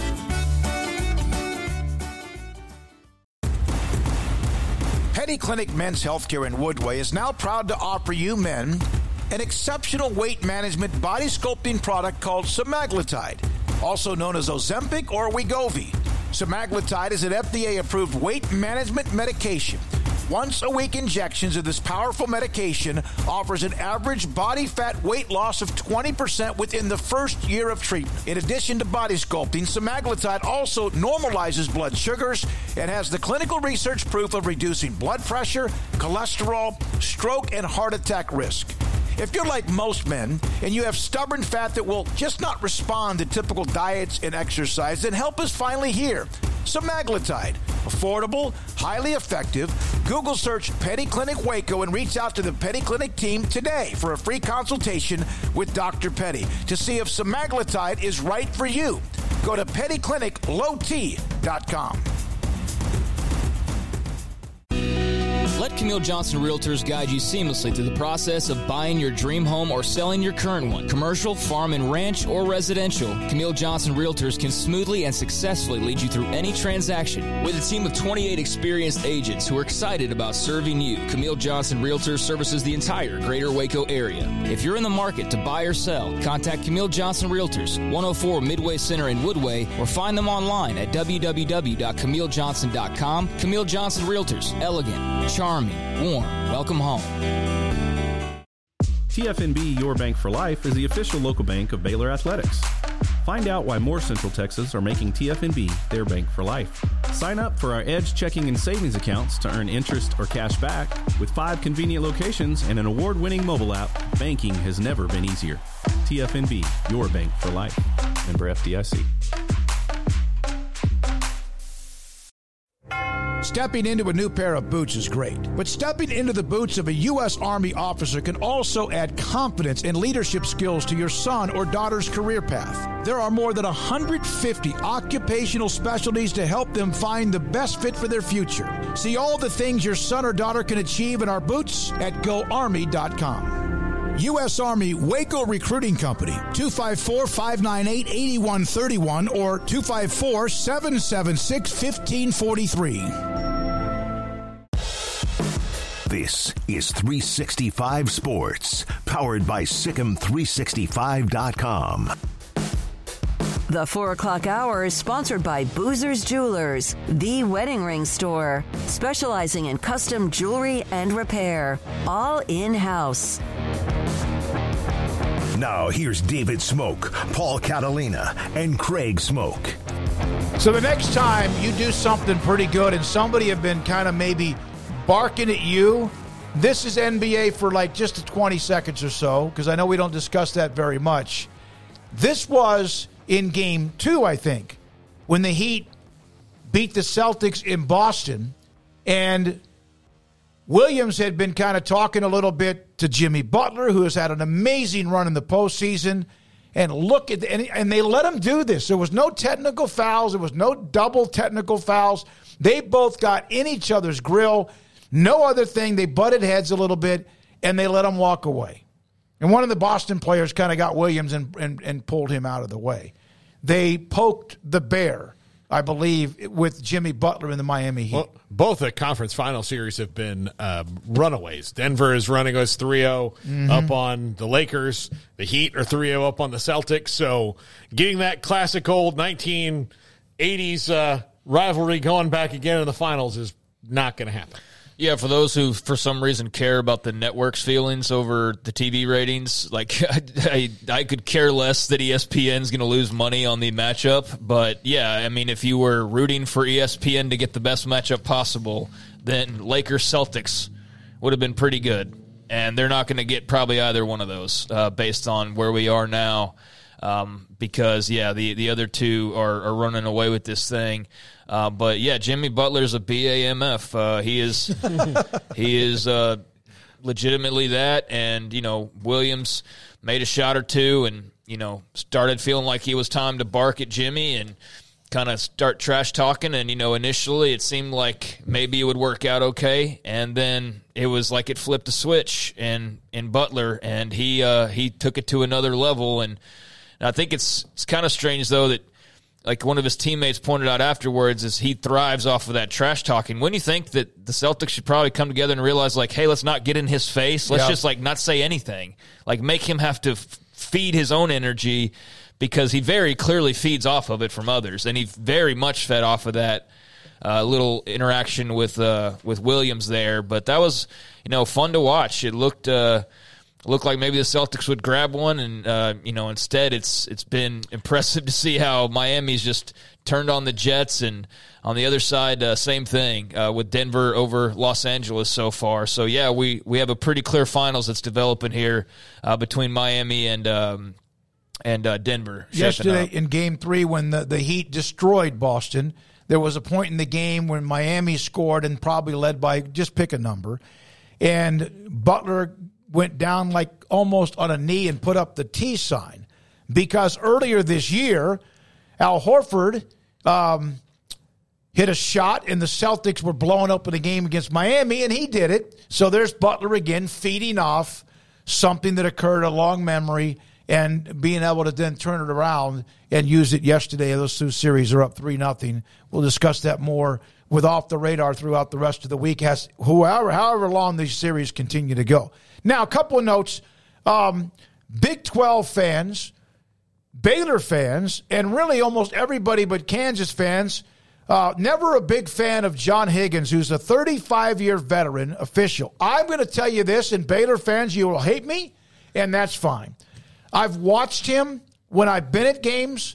I have not watched maybe when it's on TV because you don't get the whole picture, but whenever I've been in person at a game, wherever it's been, I've always thought that John Higgins manages a game, handles a game incredibly well. That does not overcome, Paul, the block charge in the Duke game, correct? no, probably it will never. never overcome. Probably never. But. so that's what he's known for. Baylor fans and Big 12 fans have always thought that he's given Kansas a pretty good share. How about the fact Kansas has also just been damn good? Although, look, Kansas fans don't think he, he yeah, they has. don't. Like I mean, like it again, he's going. He's I think it job. probably means he's doing his job. I, have always thought he's a pretty good official. Um, you know, I think he he's a little bit. Um, he's not like a a major league baseball like umpire showman, but he he's got a little showmanship. He's in control him. of the scene. Yeah, so I think that that's what irritates people a little bit, but I don't. Uh, you know, I don't, I don't, I, I don't know. I'm going to tell you this: I've watched him in person two or three dozen times. I've never, I you know, I, he kind of has a almost a suave smoothness to him, but I've never, you know, no matter what, I've only, from my experience, thought he handled the games pretty well. But I do know that the block and charge call, no matter what he does, he could make a call to reverse that for Baylor to win a national championship or their second one. And it would probably never overcome Duke Baylor. Uh, like, and the way that they mess with that rule so much alone, I don't really blame him for getting out and moving into a consulting kind He's of. going to be a coordinator of officials, yeah. basketball officiating consortium in the western part of the United States. How about this for a guy that's probably no good or me, people don't think he's any good?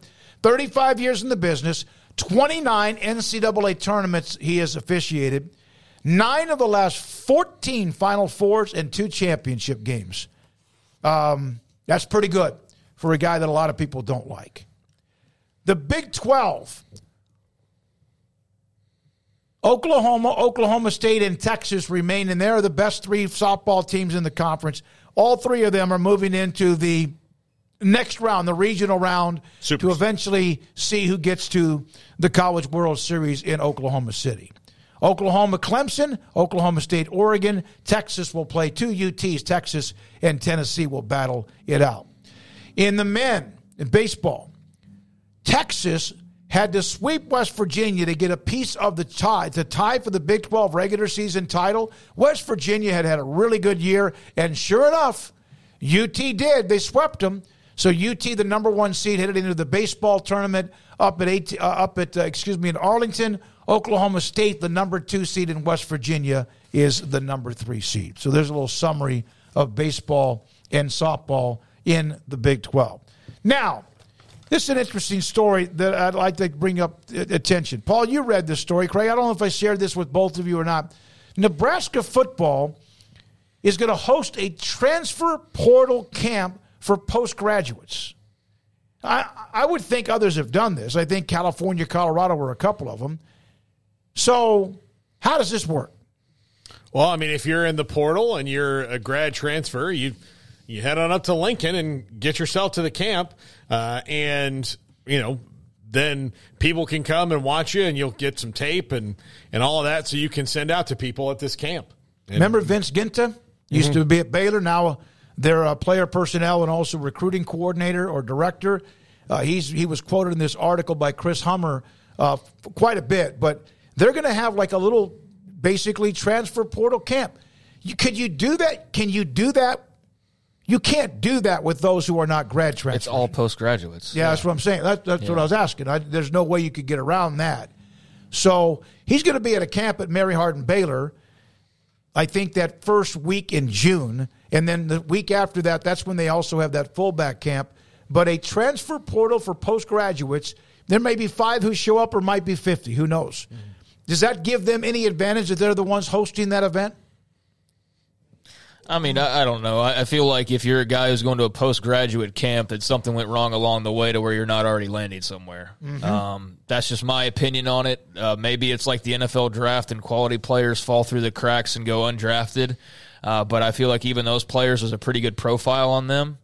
And some of them are borderline NFL, college, uh, or, you know, uh, or not players and that's why they go undrafted. And there's some fringe guys that maybe should have got drafted in the seventh round, but you know the Packers wanted to get cute and you know draft this guy, Mister Irrelevant or whatever. Mm-hmm. And so uh, we see. I think we see a lot of throwaways sometimes in those those last couple of rounds. Like it's like let's let's get cute and draft like the guy Rico Gathers. Yeah, like let's just draft this guy because it's a fun story. Not that we could really use like a guy who's played tight end for four years at a Division One university, but let's get the basketball player. So yeah, there's things like that that sometimes happen, and that's one spot taken up. So that's one less guy that gets drafted that probably should have been. So there are people that fall through the cracks, but I mean, is this a game changer? I, I don't think so. I think it's just trying to, you know, maximize the rules and maximize what you can do in terms of finding talent. And, you know, if you find a guy who makes a difference for you, then it was well worth it. Um, but if you don't, then, you know, at least you probably learned something along the way and you either make this an annual thing or you don't, uh, don't revisit it. But, uh, I don't know. It's, it seems like, a, you know, an interesting idea and maybe something, you know, is able to, uh, able to come from their efforts. One of the things that this includes, when we think about the transfer portal of schools, Autonomy 5 or the G5s, whatever, this could be for someone who's in the transfer portal who's graduated from an NAIA school or from a Division two school or a junior college who might have eligible will have eligibility obviously and then maybe like you said just somebody that wow and and and if anything it doesn't mean you're going to get a scholarship but you might get a walk on opportunity well, at whatever school it's going to be. Well, yeah, I, I just I, I, don't think like there's no negatives for Nebraska on this. No, you know, I mean, like it's all all pluses. I mean, maybe they maybe they find somebody. It's it's good PR for them. Um, it's going to let their coaches see more players up close and anybody. Yeah, there's no, you know, if you can do it, why not? Yeah, they're not the first. Like, there's yeah. other schools have allowed postgraduates, so yeah. like this is not as though they're the very first to do this. I guess it's just you know it's interesting. It's Matt Rhule and it's uh it's advertising it a little bit, but um you know they're they're not. Uh, reinventing the wheel here. They're just doing it in more of, I guess, a you know, it's more public or more well known, more advertised, like I said. Um, but yeah, I mean, there's there's going to be gr- high school graduates that'll be a part of this camp apparently, and and so it's um, it's a little mixture of, of things, but mostly the focus there on that uh, on those postgraduates. And you know, again, we'll see if anything comes from that. They've long been known for their walk on program, mm-hmm. even though that yep. was a couple of decades ago. Now at this point, we're still revisiting the glory years of you know what Tom Osborne had. I mean, that's been over and done for a long time, but it's smart on Matt Rhule's part to, to go up there and try to, you know, rekindle something there as best he can because there was absolutely an advantage to, you know, having those guys on that roster. Um, and you can't do it exactly the way you could do it back then.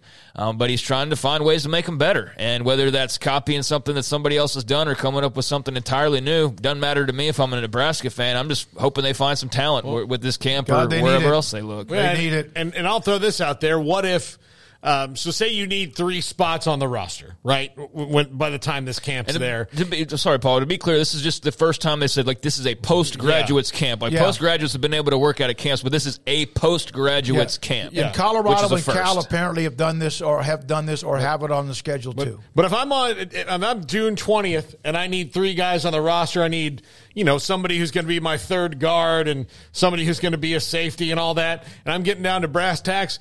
I maybe want some just give me some grad transfers in there that might make me feel better than than anything else. So yeah, I mean it, it, it could work out well for you that you have somebody with some experience in there. Now maybe like you said earlier, Craig, that these guys aren't weren't exactly ripping it up when they left, but you do feel better about them. Kind of like Baylor and, and the Luke Anthony, the quarterback that they got from Louisiana Tech last year. That the the intent was Luke Anthony should never play in a game. If he does, right. it's probably bad. But if it's that scenario, we've at least got a guy here who is capable of Who's doing taking it. snaps. Who's taking college. snaps, and yeah. it's not. Uh, you don't have to. You know shrink down the playbook or anything like that. I think that that's worth it. And look, it, it, it's also to be noted that you know Matt Rhule was is a big walk on guy as well. I mean he yeah. he appreciates that. So walk ons, grad transfers, people who fall through the cracks, he kind of prides himself on on on being able to kind of find those guys. All right, let's let's break here and, and come back. Four forty two is the time.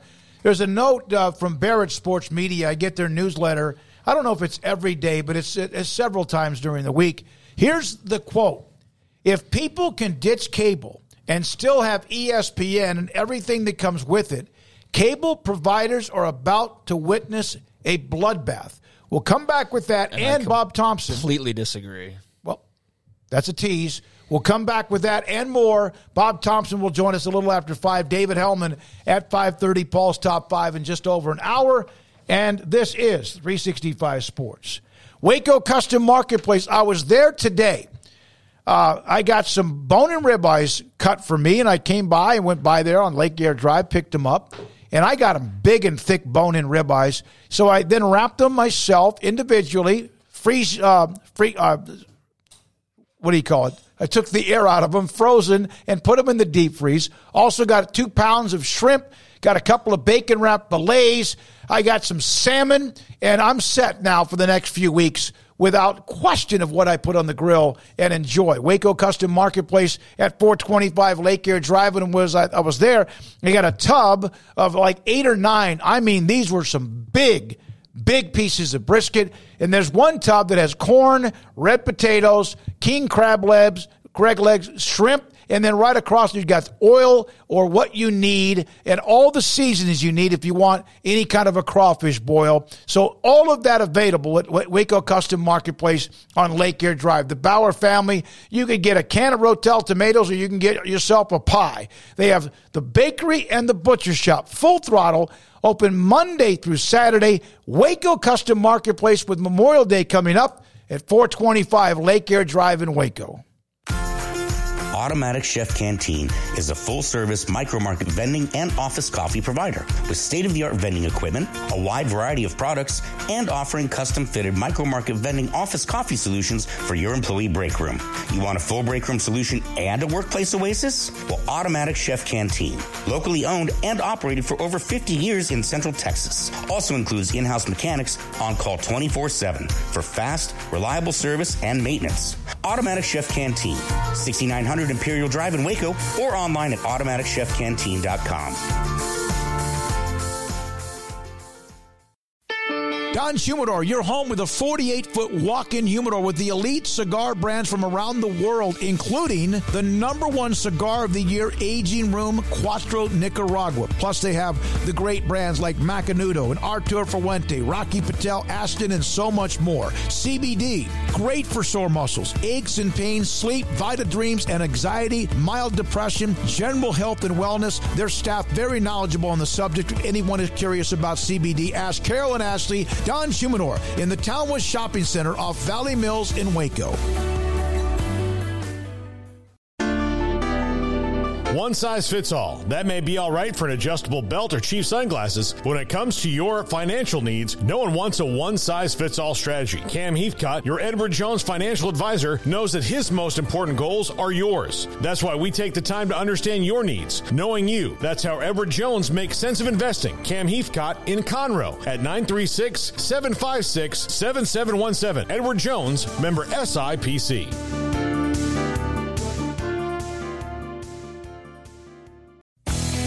Three Nations Brewing Company has 16 different beers on draft with a new beer every Friday. It also offers two air conditioned tap rooms, a large indoor beer hall, a second floor mezzanine offering a great overview of the brewing company and equipment and patio where you can relax under the shade. Plus, you can now experience the new Three Nations Beer Garden Grill on our shaded patio. Grab a cold beer and enjoy a bite from our freshly prepared and delicious menu. Street tacos, quesadillas, freshly cooked burgers and dogs, and veggie burgers too. Nachos and so much more, all prepared and cooked on site. So come visit the award winning Three Nations Brewing Company on East Vandergrift off I 35 in Carrollton.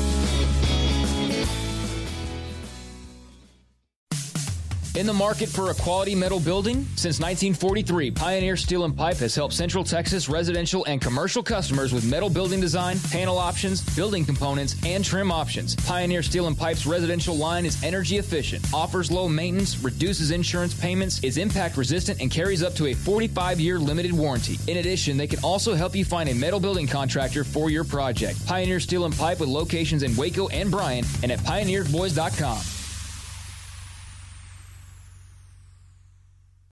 Boozers is the wedding ring store and more. If you're ready to get engaged or already married and want to upgrade your wife's ring for a special anniversary, Boozers is the place to go. With the largest selection of premier quality diamond engagement rings and wedding rings in Central Texas. They have seven cases with over 300 styles of rings from top designers like Natalie Kay. Choose from yellow, white, or rose gold, plus beautiful top quality loose diamonds. With an in house jewelry, they can also custom make anything you want. Bring in a picture or drawing and let let Boozers create your one of a kind pendant or ring. They can even use some of your old gold and diamond jewelry to create something new. At Boozers, you'll find a great selection of quality timepieces, and Boozers is the place for expert watch maintenance and repairs too.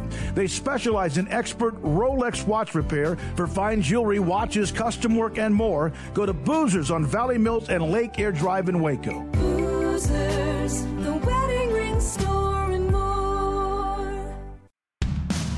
This is 365 Sports. Want more updates during the day? Follow 365 Sports YT on Twitter. Thank you, all of you who are watching us, listening to us, involved in the chat room, also involved. The text line is also available 254 339 1122. Our good friend Michael Campbell, who's a big, huge uh, Notre Dame fan, also covers them mentioning uh, Everett Golson was another failure for Brian Kelly. So Ian Book isn't on the list, who was the quarterback for the Brian Kelly, Tommy Rees era. So he's just, he does not in any way, shape, or form like Brian Kelly. No. Uh, well, Brian Kelly is the all time winningest coach at Notre Dame, but has nothing but those actual wins to show for it for the fans. Um, he he got him into the the BCS, he got him in to the college football playoff, but didn't win. Uh, so for a Notre Dame fan, yes, he won a lot of games, but he did not get them back to the mountaintop. He got them really close. People passed them on the way to the mountaintop.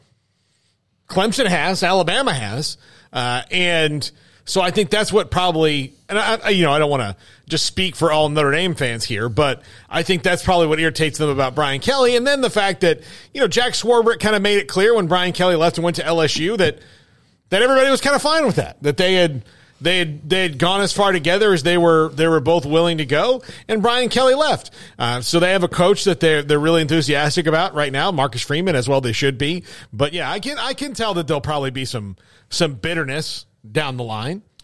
All right, so um, Barrett Sports Media, they do a hell of a job of distributing stories about media, whether it's the recent news with Pat McAfee, and then a lot of it is radio, uh, AM and FM radio and, and podcast, whatever. But this was something I noticed that they put up.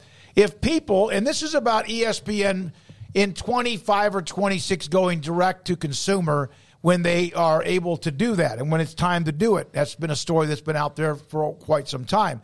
If people can ditch cable and still have ESPN and everything that comes with it, cable providers are about to witness a bloodbath.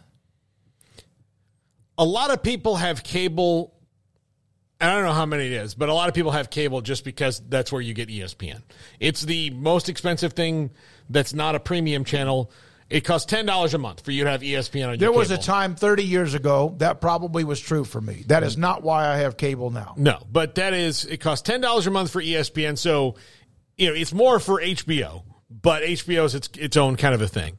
But it costs ten dollars a month, so that's why they think that a lot of people will say, "Well, uh, I've been doing this and paying for you know all these other channels I don't watch just so I can have ESPN. If they go right to ESPN, I just don't know if that's necessarily true because I do think that the way that streaming has kind of been in flux for the the first you know few years of it being, and it's only since everybody's had their own that it's been more than just Netflix and Amazon, but since you know Hulu and Disney Plus and all these other stuff have come out, it's so much in flux that you know cable is just more consistent and easier to use right now. So I don't know, Craig. All right, gonna... Craig, you said you would disagree. Well, I, want to hear more of the argument. It says it, you're just saying if people can ditch cable and still have ES, okay. I guess you want to read that quote because I don't think you. Uh, a direct to consumer ESPN could spell doom for other networks, and this is from an article. I don't have the whole thing in front of me. Well, I mean, without some more context on the actual, because like you know, it could be a headline, and the opinion of the article is actually like, but it's not, because surprise, like nobody's. So yeah, I mean, just going off the headline, that's like very doomy and gloomy. Um, but I could walk outside and get hit by a truck. You know, like we we just don't quite know. Um, but you know, I don't. I've, I've just seen the whole ESPN direct to consumer. Like Andrew Marchand's really big on talking about this and has been predicting it for a while. Um, I've seen though a lot of the the guys that uh, we follow that have worked in the cable business that aren't so sure that this is this massive tsunami coming in where everybody's suddenly going to ditch cable because ESPN's now standalone and we're all just going to have the ESPN direct to consumer instead. I mean, how much are y'all all willing to pay for TV at this point? Because I'm getting at, to a point here where I don't watch probably one tenth of what like Paul does, for example, and I'm sitting here going, you know what, my bill's a little bit too high. Yep. I don't need five different streaming services to watch five shows. Maybe I'll just watch a couple shows and have a couple streamers, and I'll just catch up on the others when they hit, you know, in full on like Apple TV one day or something like that. Because if all of a sudden you're going to tell me that I'm going to have to start watching sports by buying it basically individually by the league or by the game or whatever, then I'm out, man. Like I'm out on a lot of it. I'm out on like 90% of it because most of the sports that I watch comes via cable. Um, I'm not opposed to cord cutting, but I just don't have a real reason to do it right now because I've calculated it and all of it would come back to be pretty much equal. So why ditch what I already know and I can kind of can, you know, can use like the back of my hand versus hopping around on streamers if I if I can get what all I need to. So I don't know. I, I, think we're more of in a combination world now. I think there will still be those who have cut cords and, and, you know, plenty more that will probably do so. And then there will be plenty of people who, for whatever the situation they're in, maybe it's where you live. Like where I live, they've already got a built in cable, you know, uh, deal. So I didn't really have a whole lot of choice over that. Even if I did, I've thought about it. I wouldn't ditch it because I'm like watching the NBA games and I'm like, this would screw up if I was having to watch what via Hulu or, ESPN Plus, and there was a what was the game the other night that froze on streaming on YouTube TV? Yeah, YouTube TV froze up, and I don't know that's not commonplace, but that's you know that can happen too. That's so it's not like it's perfect. us. No, it's not like it's perfect, but. I, I just I, I've seen this, and it's almost like this ominous type of thing of like cable's about to die, which we've been hearing for years and years at this point. And look, one day it's probably going to be true. And yes, we are on a road where it's less popular than it ever was before. But I, I just don't buy that everybody's like, oh, well, ESPN standalone, that's all I needed. I'm out now on cable, and there's just going to be millions of people cutting the cord because ESPN's all of a sudden direct to consumer. I just I don't believe that. Uh, well, uh, Bob Thompson, he can help uh, get his feedback on this as well. If people can ditch cable, let me finish this up.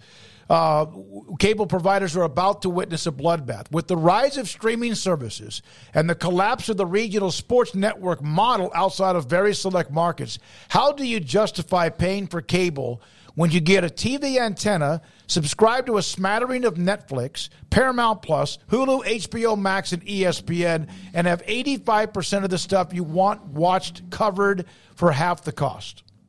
It's not half the cost. It's though. not, though. It's not. That's a. That's not because, true. Because look, um, If you have all those, yeah. ESPN when they go direct to consumer, it's going to be more than ten bucks. Exactly It's right. going to be dude. more than ten exactly. bucks. It's gonna be like a hundred bucks. So it's going to be it's going to be for the year. You're going to look at.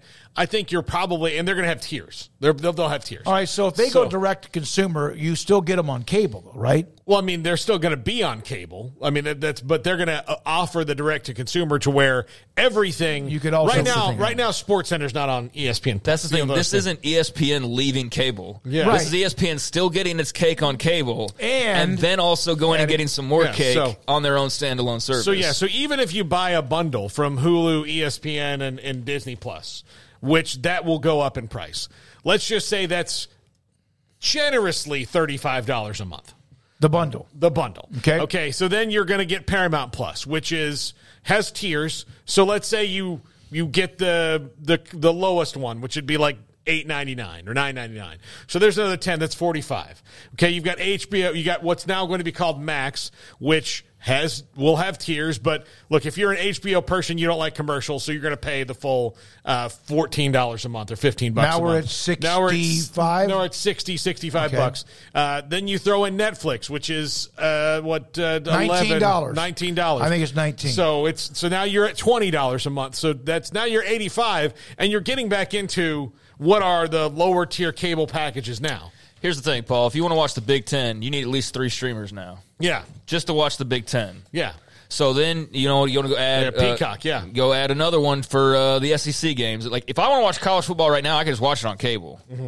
like there's a there's a game on ESPN Plus I can't see, okay, but you know that's fine. I'll pay the ESPN Plus Hulu bundle or whatever.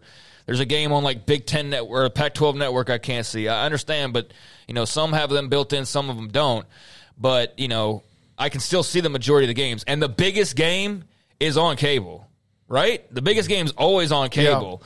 So you know, I know I'm not going to miss Oh. out on the big games. Although there's some game that they're putting that we're going to put on streaming that was a ma- it's a massive game. I can't remember. Oh, it's that it's that playoff game, the NFL playoff game. That Right, do but yeah, with. I'm talking more like college Sure, football and sure. stuff. I mean, I don't, I don't need all of those streaming services to watch the majority of the college football that I want to watch. I'm not saying like it's direct to consumer is not happening. It's absolutely and very clearly is happening.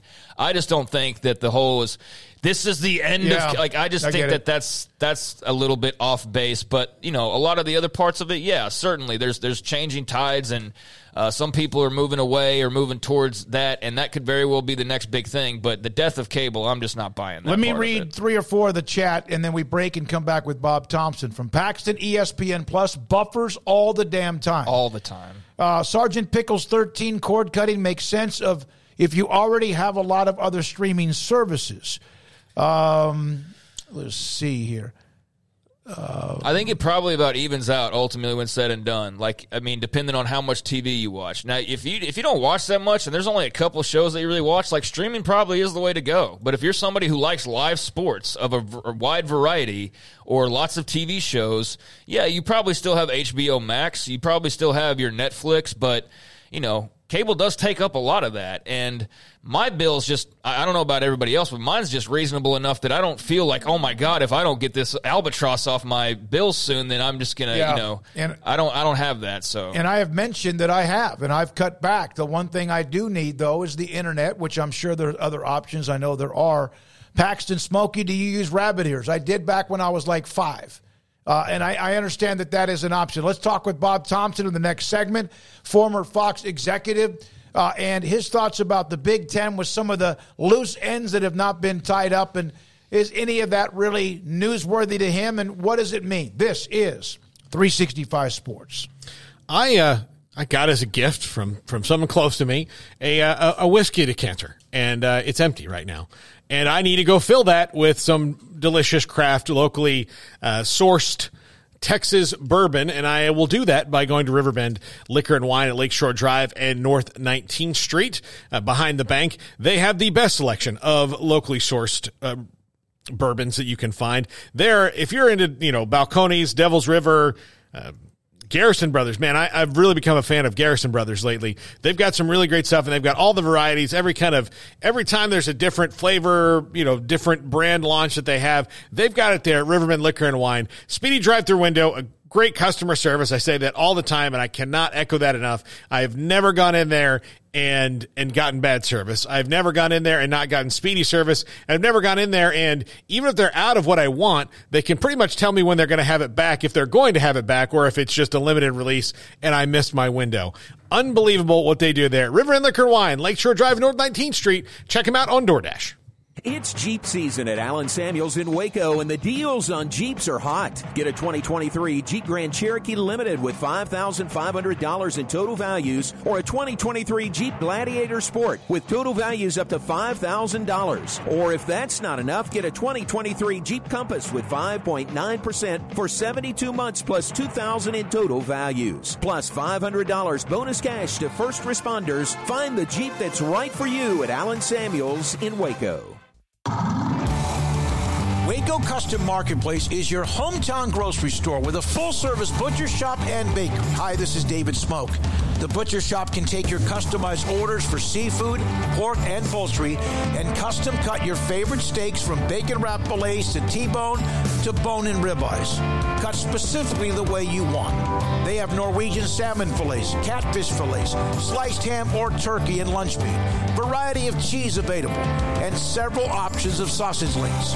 Fresh chicken breast or whole chickens, sliced bacon, pork chops, ground beef, marinated beef, and chicken fajitas, and always large briskets available, plus fresh vegetables. So the great product, customer service, and family tradition of the Bauer family continues at Waco Custom Marketplace, open Monday through Saturday. A full service butcher shop and bakery available. Waco Custom Marketplace, 425 Lake Air Drive in Waco, or WacoCustomMarketplace.com. The future's bright. The time is now. College is what you make it. It's a late night pizza run and all nighters coding a new project. It's having big dreams and making them a reality. It's a professor who knows your name and your story. It's preparation for your future, your calling, your life. And at Baylor, it's even more. Baylor, where lights shine bright. It takes time to reach goals. It's a truth that applies to more than sports. It goes for your financial goals as well. You work hard for your money and you deserve an investment strategy that lines up with your game plan. And Chuck Verno, your Edward Jones financial advisor, can help. If financial investments aren't putting forth the effort you desire, stop by today for a financial review. Chuck Verno, 720 North 64th Street in Waco, 254 732 1161. Edward Jones, member SIPC. Stepping into the boots of a U.S. Army officer can add confidence and leadership skills to your son or daughter's career path. See all the things they can achieve in our boots at goarmy.com. U.S. Army Waco Recruiting Company, 254 598 8131 or 254 776 1543. This is 365 Sports, powered by SicEm365.com. Enjoying the show? Hit the like button and subscribe. Bob Thompson, consultant, Bob Thompson Sports Media, also former Fox president, CEO, with us on 365 Sports. It's been a, a while. Bob, things have kind of slowed down unless uh, someone's trying to throw spaghetti noodles against the refrigerator, see if it sticks on some things. But um, I, I, reached out to you yesterday afternoon about this Big Ten story with some of the loose ends. When you read it or saw it and digested it, what did, what came out of it for you? Uh, first of all, thanks for having me, guys. Always a pleasure. Um, you know, reading the story, a couple things jumped out at me. First of all, I, I think I mentioned there's been rumors about this running around for a while that there might be some unsolved issues. But that's not unusual. I mean, these are very complicated deals and they take some time to paper. You know, would I would like to have more of those details figured out before I announce? Absolutely. Is it the end of the world and unfixable? No, not at all. So you've got a couple of things to look at. the champ game is a little um, that apparently it's gone from Fox to NBC. You know, given that Fox was supposedly involved in all the negotiations, that seems a bit of a surprise. But you got to remember that that's money that's just going to be replaced. I mean, NBC is going to pay it instead of Fox, so that you know that money is kind of fungible. One half, one pocket, right? You know, left pocket, right pocket. The other 25 million seems to be something related to probably lost inventory uh, during the pandemic because remember the Big Ten didn't play a bunch of their games, and so Fox probably had some cure period where the Big Ten had to pay them back at, by a certain point. So these are just you know those are one-time charges. So it's not going to happen every seven years of the deal. So take that off the top, and that's all very solvable. The tolerances issue, which is the night games, that's been around for a long time. And so anybody who wasn't aware of that hasn't been paying attention to the rights deals that have been done in the Big Ten over the years. Um, so, you know, is it unfortunate? Yes. Is it uh, unfixable for Tony Petitti going forward? No. Is it uh, hundreds of millions of dollars? No. It's going to be five million dollars, seventy million dollars total, which, if you look at it, is one percent of the total deal, seven billion dollars. So I, I wouldn't get too upset. I think if I'm Fox, I'm upset if Kevin Warren kind of went off the went off the reservation here and went and did this deal without telling them what was going on and didn't tell NBC what was going on with the tolerances and the night game. So that's something that's going to have to be be taken into consideration. But I think with the amount of money out there, it's a ter- terrific motivator to get some people to play some night games. And we're only talking about four games. I mean, it's not this is the whole schedule. So, I it's kind of not comical. I mean, it, it's unfortunate that it's kind of gotten the reaction it did. I don't know. Has anybody seen the Big 12 signed deal? You know, my guess is that deal's not done yet either. They take some time, but uh, they like to usually get them out and announced before they get leaked. And so, you know, kind of is what it is, and that's where we are right now. The um, the night games thing is that more just the the co- like the the schedulers and the people who are just used to something being mad because they're they're really not going to see any of that money, right? I mean, it, it's all uh, going somewhere else. So for them, it's it's probably a little bit more of a headache. A little bit, yeah, it is, and uh, you know, it's the cold weather is certainly one thing. The the local communities and how they handle games and what has to be done as it relates to putting on a game in some of these college towns is is difficult. Yeah, there's a pretty simple way to fix this. You just get you, know, you got like five or six teams within an hour of a dome uh, in Michigan, in Indiana, uh, in Minnesota. You're going to have two teams within the uh, hour, hour and a half of the Chicago Bears' new dome. Create a dome series. You know, play some games in the dome, and combine that with a couple of games in in, in LA at uh, USC UCLA, and you you filled your four games with with really no problem. So, Bob, was this uh, a situation that Tony Petitti you think was startled by when he walked into it? Or is this just kind of business as usual? Hey, there's going to be some hangups. There's going to be some things that weren't exactly, you know, cemented. And uh, that's part of, you know, him walking in and, and, kind of cleaning up the rest of the job. Do you think that was, you know, anticipated on his part? Or is this something that is kind of jarring for a guy taking over the job? No, I'm pretty sure he would have been aware of it. You know, I'm sure he asked where, where the TV deal stands and probably would have asked to see it. Uh, I know I would have. And, you know, so I, I again, I think he, he's somebody who has walked in this world and knows these people that, that we're talking about here at, at the various networks. So he's very comfortable there. And I, I really don't think he'll have a problem get, getting some resolution. One question that I saw pop up quite a bit in uh, some of the replies to uh, to the original tweet was how would Fox not know about the championship game promise if they were there in theory helping the discussions along the way? Um, because my guess is they weren't there when that conversation happened. I mean, like here's here's one of the things that that I had, you know, kind of come up with that in reading Pete's article, and that was that you know it appeared that the deal might have been Fox, CBS, and Amazon. And then there was some pushback from coaches and ADs about the amount of of streaming and, and that prime time Saturday night game being a streamed game.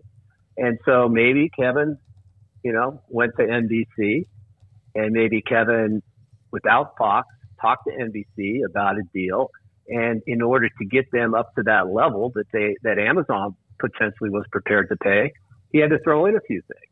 And so thinking about the, the Friday night or the uh, November games, that kind of went out the window to get to the number. And, and the champ game that was currently one of their partners, including the partner who owns the rights, you know, through the Big Ten network, was thrown in because I assume Fox had multiple multiple games. With you know, maybe they had three and everybody else had two. I can't remember how it worked, but um, you know, they threw threw a, an MB, a champ game to NBC to get to that final number. And, you know, maybe Fox finds out about it after the fact. But, you know, I can't imagine Fox complaining about the deal if they were there when the deal happened. They don't want those handful of games at night in prime time to be like Rutgers against Nebraska, do they? No, you wouldn't really want that. I mean, that's you're going to want to showcase your, your best teams at prime time. I mean, it, a couple of things. Number one, there's less, you're up against less games uh, in that window, whether it's, you know, 7.30 Eastern or 10.30 Pacific, you know, there, there, there's certainly less competition in those two windows than, than the daytime afternoon windows.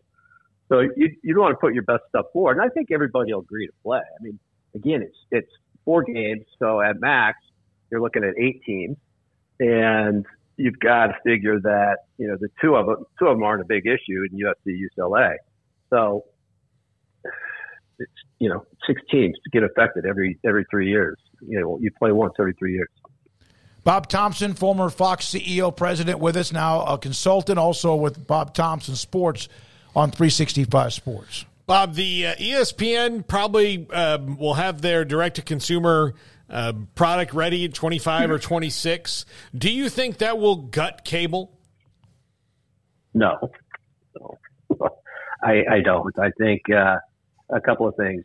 Um, you know, I don't know what everybody's viewing habits are, but I watch a lot more than just sports. You know, I've got CNBC playing in the background a lot of the time during the day, and I, you know, watch a variety of things, not just sports. Um, if I if if ESPN goes streaming, I mean, I'm gonna still have it on my DirecTV package. Hopefully, my my DirecTV package might be a little cheaper because ESPN's gonna have to adjust some of these prices to the cable operators if they're going to compete with them. Mm. And that's probably one of the reasons why it's going to take a couple years. They got to work through all the cable c- contracts. They're going to have to work through all the rights agreements with the, you know, with the various suppliers that they have so that they have that ability to go, you know, direct the consumer with the product. And they, you know, most of the deals they've been signing have some rights, but it's not necessarily all their rights. So, um, I don't think it kills cable. I think it's got cable to take a hit, but you know, at the current rate, if cable's in like 75 million homes, at some point I would expect, and you know, other people said this too, the current rate of cord cutting, you're looking at 2025, 2026, where you're going to be at about 55, 50 million homes. And that, that's probably the point where, you know, ESPN takes a look where you've got half the homes have cable and the other half don't. Um, they've made a lot of money off the bundle for a lot of years. So the last thing they want to do is, you know, put it to bed any earlier than they have to. So I really think it'll continue. Um, the cable business will continue. And the other thing is people don't realize that you're buying these streaming services right now. You're, you're taking advantage of let's call them introductory prices because these guys are losing a lot of money and they can't continue to lose a lot of money and be successful in the streaming business, be successful at all. So they're going to have to adjust their prices. And then as the prices get adjusted and you're paying more what the, the value that you're getting for out of these streaming services, um, you're going to be up and around and beyond possibly what you're paying for your bundle cable package right now. Plus, you got to throw in, you know, the internet piece. And if you're getting your internet from the cable guys, it's a lot more expensive if you just buy internet alone without the package, you know, without the video package. And so they're going to ding you there as well. So I really don't think it's going to, you know, I saw the article from Barrett. I don't, I don't totally buy it, but, um, you know, cable business is going to take, going to have some pain. but I don't think it's going to go away just because ESPN streams. Why, for people who don't know, why are the streamers losing so much money right now? Well, it, there's there, there's this arms race trying to produce as much money, you know, produce as much content as you could, with the idea being you're going to attract, you know, more more viewers that way and more subscribe more subscriptions that way. And you know, it it's a tried and true approach to to selling subscriptions. I remember when I first started selling cable TV door to door, we had to deal with twenty nine ninety five a month and you got all four pay services and it was, you know, three, three, three or four months. And, you know, then the price went up a bit. And boy, you know, it was great until people realized they actually had to pay for all this stuff. And, and, and then they, you know, it got real, real fast. Hmm. So I, you know, trying to amass enough content to attract enough subscribers has been their goal. And I think there's already become some uh, sanity has come to the marketplace. I think you're now, it's Wall Street is less about how many subs did you add on your streaming services as opposed to how much you're losing and how quickly that is going towards a profit. Bob, uh, I had somebody want me to ask you this question. You have what the main games, the Big Ten, certain networks have them. Uh, obviously, with um, Fox and CBS and what they have. Do you ever see college football going to, for example, those primetime games in November? Would the Big Ten or the networks ever look at flexing those games? Um, you know, it, they they kind of have a flexibility in, in, certain cases, not for the primetime games, but just on a weekly basis uh, with the six and twelve day windows uh, when the selections are actually made as to the start times of the game. It's a different thing when you're um, have you know, conference by conference has different stipulations of what you can do at, at night, what days you can play besides Saturday, um, things like that. So I think uh, they're pretty comfortable picking in advance uh, from special dates and prime time. And the schools prefer that, and I think certainly the communities and the fans do as well. They have enough problems just with the six and 12, 12 day picks. Uh, the, the flex schedule would introduce a whole different, um, whole different group of problems, and I, I, really would be surprised to see that. I did see that the NFL just agreed that mm-hmm. uh, flex on Thursdays twice a year, 28 days out, um, as a test, and so we'll see how often that how often that actually happens. Um, but I think for college, it's pretty much handled just by the, the six and, and twelve day picks. Yeah, the the players are going to hate that. Even 28 days yeah. out, they're still going to yeah. hate it, which might be what they negotiate out of the next CBA so that the NFL gets what they really want because they, they made them mad about something else. Very possible. Yeah. Bob, what do you think about the the NFL going on this? The speaking of the NFL, the one streaming playoff game on Peacock. Um, yeah, it was it was kind of interesting. I don't know. I think last time around it was on. Uh, who was it on? I can't remember, but it went it went for uh, uh about fifteen million dollars less. So I'm sure whoever that was didn't want to renew the deal. They probably had some first rights. And so I think for Peacock, it's great. You know, they have a they have an NBC game as well, and you probably will see a a, a, a slightly heightened level of promotion of the Peacock game following on on following the NBC game. So um, you know, I think for the NBC or for the NFL, they're trying to you know see if it if uh, it sells subscriptions. You know, and that's that's part of the game when it comes to streaming. You know, it does your product drive subscriptions, and that's the the whole discussion about Amazon not having you know the quite the viewership reach or and, and, and viewership numbers that Fox had in the prior years for Thursday Night Football. That it's that's not necessarily what Amazon's goal is. Amazon's goal is to sell Prime subscriptions and then get people to buy paper towels. You know, so uh, and I think with with Peacock, it's the same thing. You know, the whole idea is to get people into the Peacock, um, you know, uh, platform, and if you're going to have something that's going to get people to move, certainly having a, a playoff game um, would be one of the things that you would think would kind of move the needle. Bob, I saw a few people uh, you know ask you questions about the sizzle and then fizzle that was the ACC and uh, their situation coming out of meetings where on day one there were some schools that were clearly you know talking and wanting some change and 24 hours later everything had, had basically calmed down. Just how did you take all that especially uh, you know I saw your responses like oh I'm sure they'll just get out of that 16 years remaining you know 13 years remaining on their deal. That'll be no problem. But what, what were your thoughts when you saw that bubbling up last week well, I think there's certainly some some posturing going on, so that uh, you know certain number of the schools left, you know, no doubt in anybody's mind that they're not happy with their current situation. Uh, whether they're they're trying to send a message to the ACC and, and, and the commissioner I, that you know Phillips knows the problems they have. He he doesn't need a message. I, it's almost more like we're we're sending this to our fans, and it's darn it, you know, we're sick of this, and we're not going to take it anymore. And you know, it, talking about the um, you know redistribution of, of revenue. Um, I, I mean, I can understand for um, things like CFP appearances, NCAA basketball credits, things like that. That makes that makes some sense.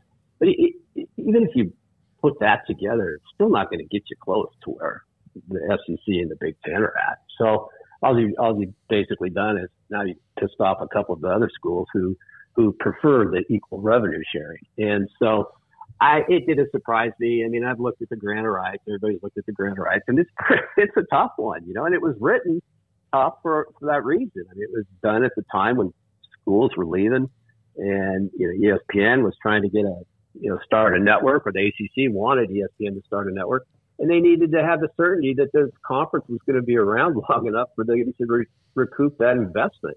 You drop a couple hundred million dollars putting a network up on the air you you want to be sure that those teams are going to be there at least long enough for you to you know get your re, recoup your investment. Hence the the long term deal till 2036 or whatever it is. And there's some very specific, you know, some very onerous things like, okay, fine, you go, you pay the exit fee, but we still own your right. Mm-hmm. So you know, you're not really bringing anything to the new conference.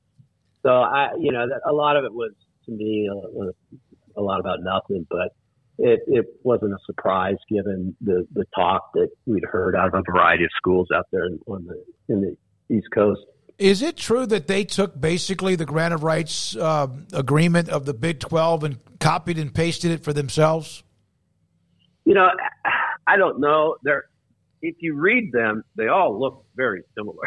So I don't know. Maybe there was one law firm that did them all, but um, they're, they're they're not they're not significantly different. And um, some are, are a bit stronger than others. The, the ACC is the longest and, and has the most stringent um, clauses of all of them. That that I'm pretty comfortable saying.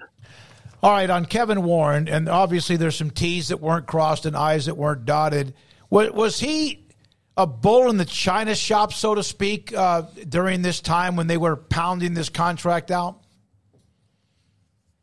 I mean, that's that's possible. He he might have overpromised, and then um, when he couldn't, you know, it's a it, and it's say if I'm correct, and the Amazon part couldn't uh, wasn't acceptable to you know certain portions of the conference.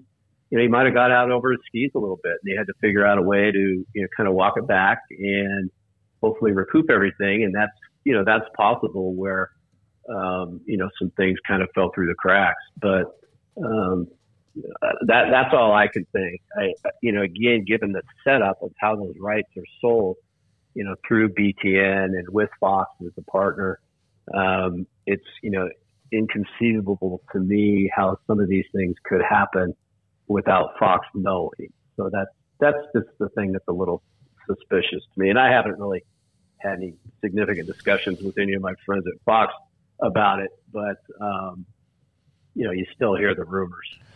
When you hear or, or, see someone reporting that a network, a linear network, for example, whether it's ESPN or Fox, are out of negotiations with, in, let's say, the Pac 12, because they're the ones that are trying to figure it out, does that mean they're out until they're not because they might get a, a better deal and whatever they might end up paying a conference? Yeah, I, we never used to say we were out.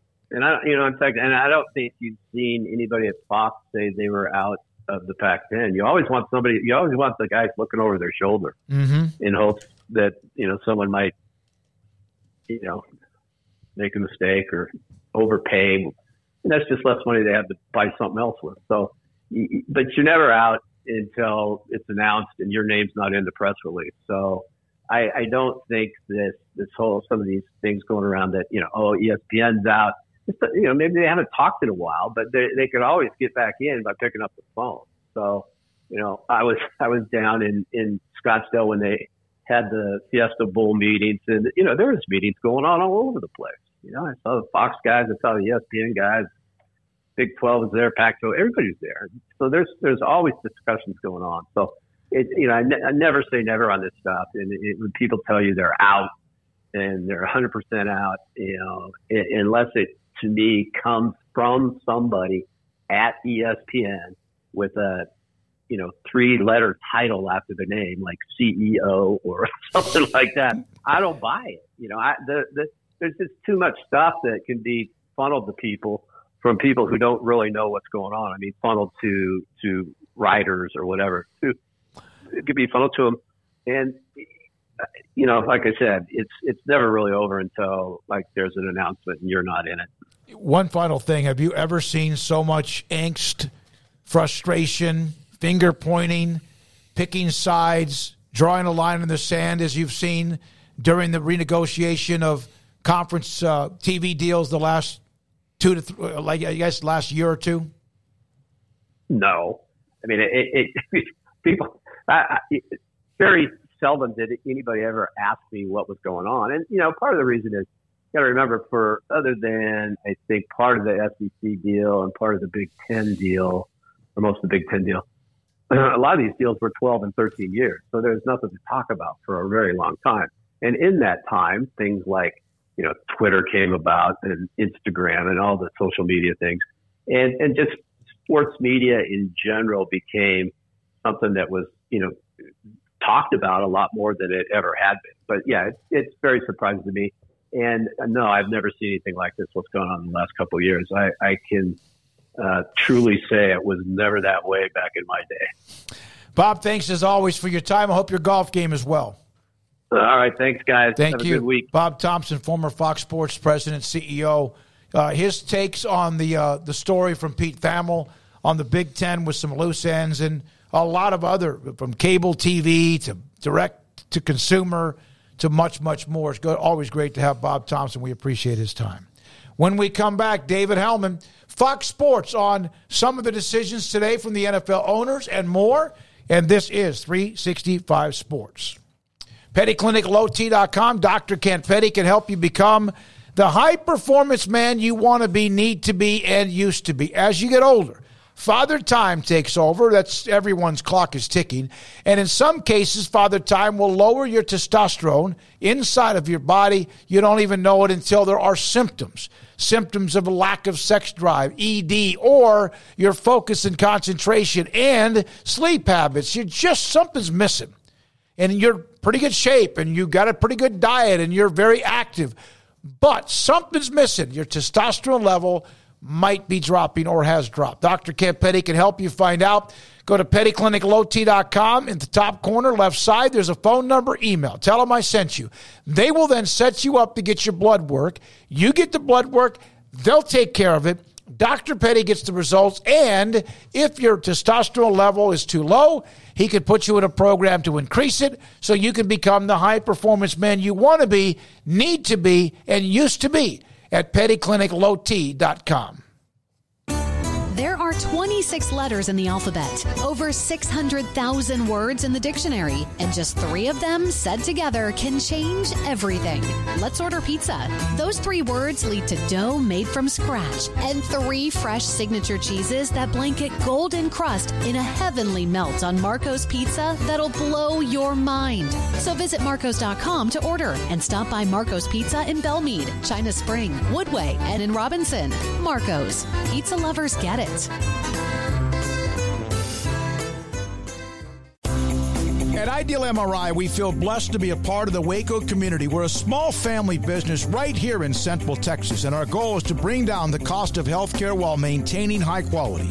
At times like this, the cost of healthcare has never been more important, and unfortunately, significant illnesses and injuries still occur. That's why Ideal MRI is open and here to serve you through the difficult time. We offer premium MRIs just like a hospital with state of the art technology and specialists, but you'll pay less. Sometimes thousands of dollars less, whether you're using insurance or not. At Ideal MRI, we accept most insurance and there are no hidden costs, even offering financing if that's needed. Everything included in the price, and you'll not get something as a surprise in the mail later on. If you need an MRI, ask your doctor about Ideal MRI. They'll know. You can schedule an appointment safely from home online in minutes at idealmri.com or give us a call 833 Ideal MRI, idealmri.com. Established in 2007 and independently owned, Alliance Bank Central Texas is committed to helping families and businesses meet their financial goals. From their tellers to their board of directors, they know the importance of superior service and competitive products. Customers have confidence knowing that their financial needs are in good hands. It's your bank, Alliance Bank Central Texas, with two Waco locations 4721 Bosque Boulevard and 191 Archway Drive on Highway 84, and at AllianceBankTexas.com. Member FDIC FDIC an equal housing lender. Did you know that one out of every four men have symptomatic low levels of testosterone and don't even know it? And if you think you're too young to worry about it, guess again. Low T levels can make you feel tired and grumpy, raise your cholesterol, and cause weight gain. Petty Clinic Low T can set up same day blood screening and results. So if you're tired of being tired, call or go online at pettycliniclowt.com. It's a private clinic with an atmosphere catering to men. Affordable, only $165 a month, including lab work, office consultation, testosterone injections, and follow up visits compared to $300 or more a month in Dallas or Austin, and you don't have to drive 90 miles one way or the other and fight the traffic. Petty Clinic Low T has board certified physician consultations and will provide the best form of brand strength testosterone. Contact Petty Clinic Low T for increased energy, improvement in sexual desire and performance, mood, concentration, even a decrease in body and belly fat. Just off Highway 84 and Old Hewitt Drive in Woodway, pettycliniclowt.com.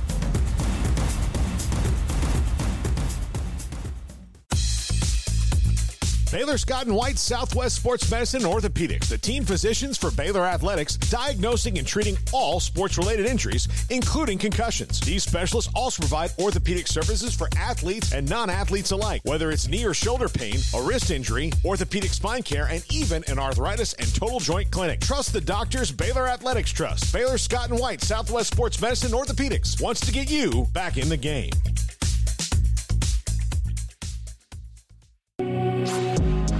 Welcome back to 365 Sports. It's time for our weekly segment with David Helman of FoxSports.com.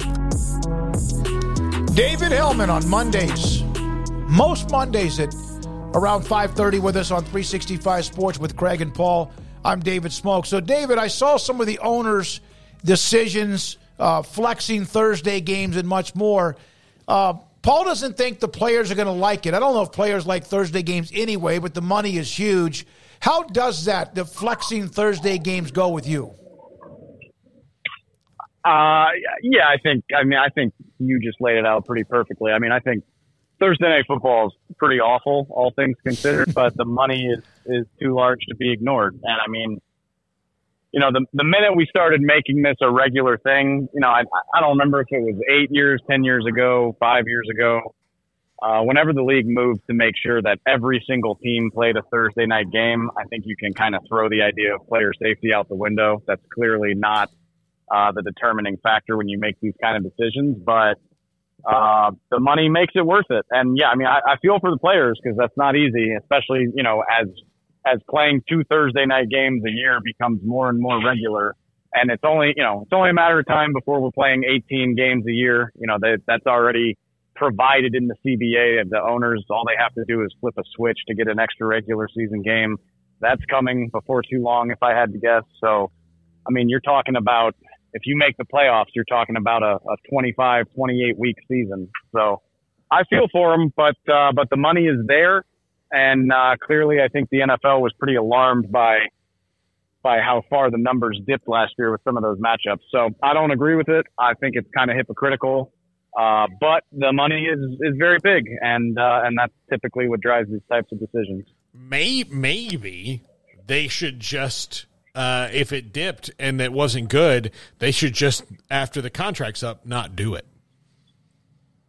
Uh, that that toothpaste doesn't go back in the tube. Yeah, you know, I mean, you could make you could make an argument. You know, I've been saying for years I think you could probably you could probably lop 20 games off of the NBA schedule and probably lop 30 games off of the MLB schedule, but uh, you don't get owners to agree to less revenue for their teams. Um, so I think it's I think it's here to stay. Unfortunately, uh, at the very least, I hope uh, you know I hope within the next few years, especially if they if they bump the season up by another game, which I think they will, I hope we we get to a point where teams get two bye weeks. I think you could at least do a lot to alleviate some of this by doing that.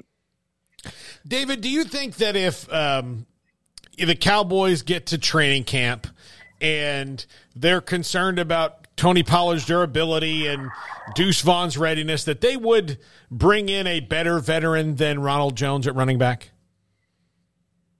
Yeah, absolutely. Um, I mean, and I think we've seen we've seen some evidence of that over the years. Um, you know, the Cowboys can famously be kind of stubborn uh, when it comes to doing stuff like that. But I mean, we've seen them kind of break glass in case of emergency over the years. I mean, it was only last year that they signed Anthony Barr during training camp.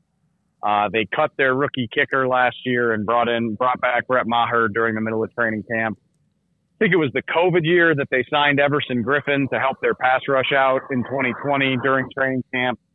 Um, so yeah, I, I don't think you can rule it out. I do think if I had to guess, I think it would take going to training camp and either suffering an injury, which hopefully not, or just having it be painfully obvious that they don't have what they need in camp, which, like I said, I think sometimes the Cowboys are stubborn and it has to be very, very obviously spelled out for them. Uh, but yeah, I think the, the good thing about running back is I do think it's a position uh, where help is typically available. I mean, I, I don't have a list of players in front of me, but I'm I'm very confident there's five or six capable running backs that are unemployed right now. So if it comes to that, it wouldn't be terribly surprising. David, they did t- today as well. The NFL owners approved that emergency quarterback has to be a part of the 53 man roster, but available on game days if the first or second or backup quarterback, excuse me, go out and cannot come back in. And if they do have a chance to come back in, then that third quarterback, the emergency quarterback, has to go back out. Your thoughts about that? I, I like the rule. I think you know it, it protects teams a little bit, I, and I, you know, I get the idea of strategy, and and you should have to, you know, you. I enjoy the chess match of trying to figure out who to activate and who to deactivate for a game day. But at the end of the day, I think quarterback is a different position, and it's just it's not good it's not a good product if you lose the ability to play quarterback. Like nobody wants to watch.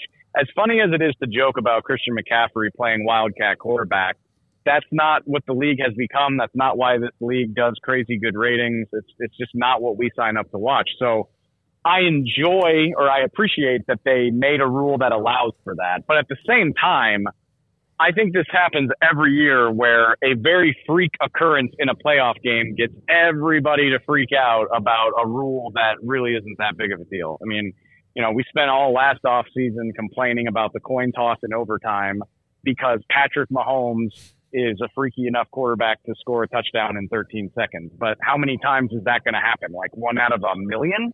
And the same thing goes here where a playoff team loses two quarterbacks in the first half of the same playoff game. I mean, I just don't, I don't think we're going to see that happen again in a couple of decades. So, uh, probably a knee jerk reaction, but, but I, I appreciate that they changed the rule because again, you don't want to get stuck in that situation if you don't have to.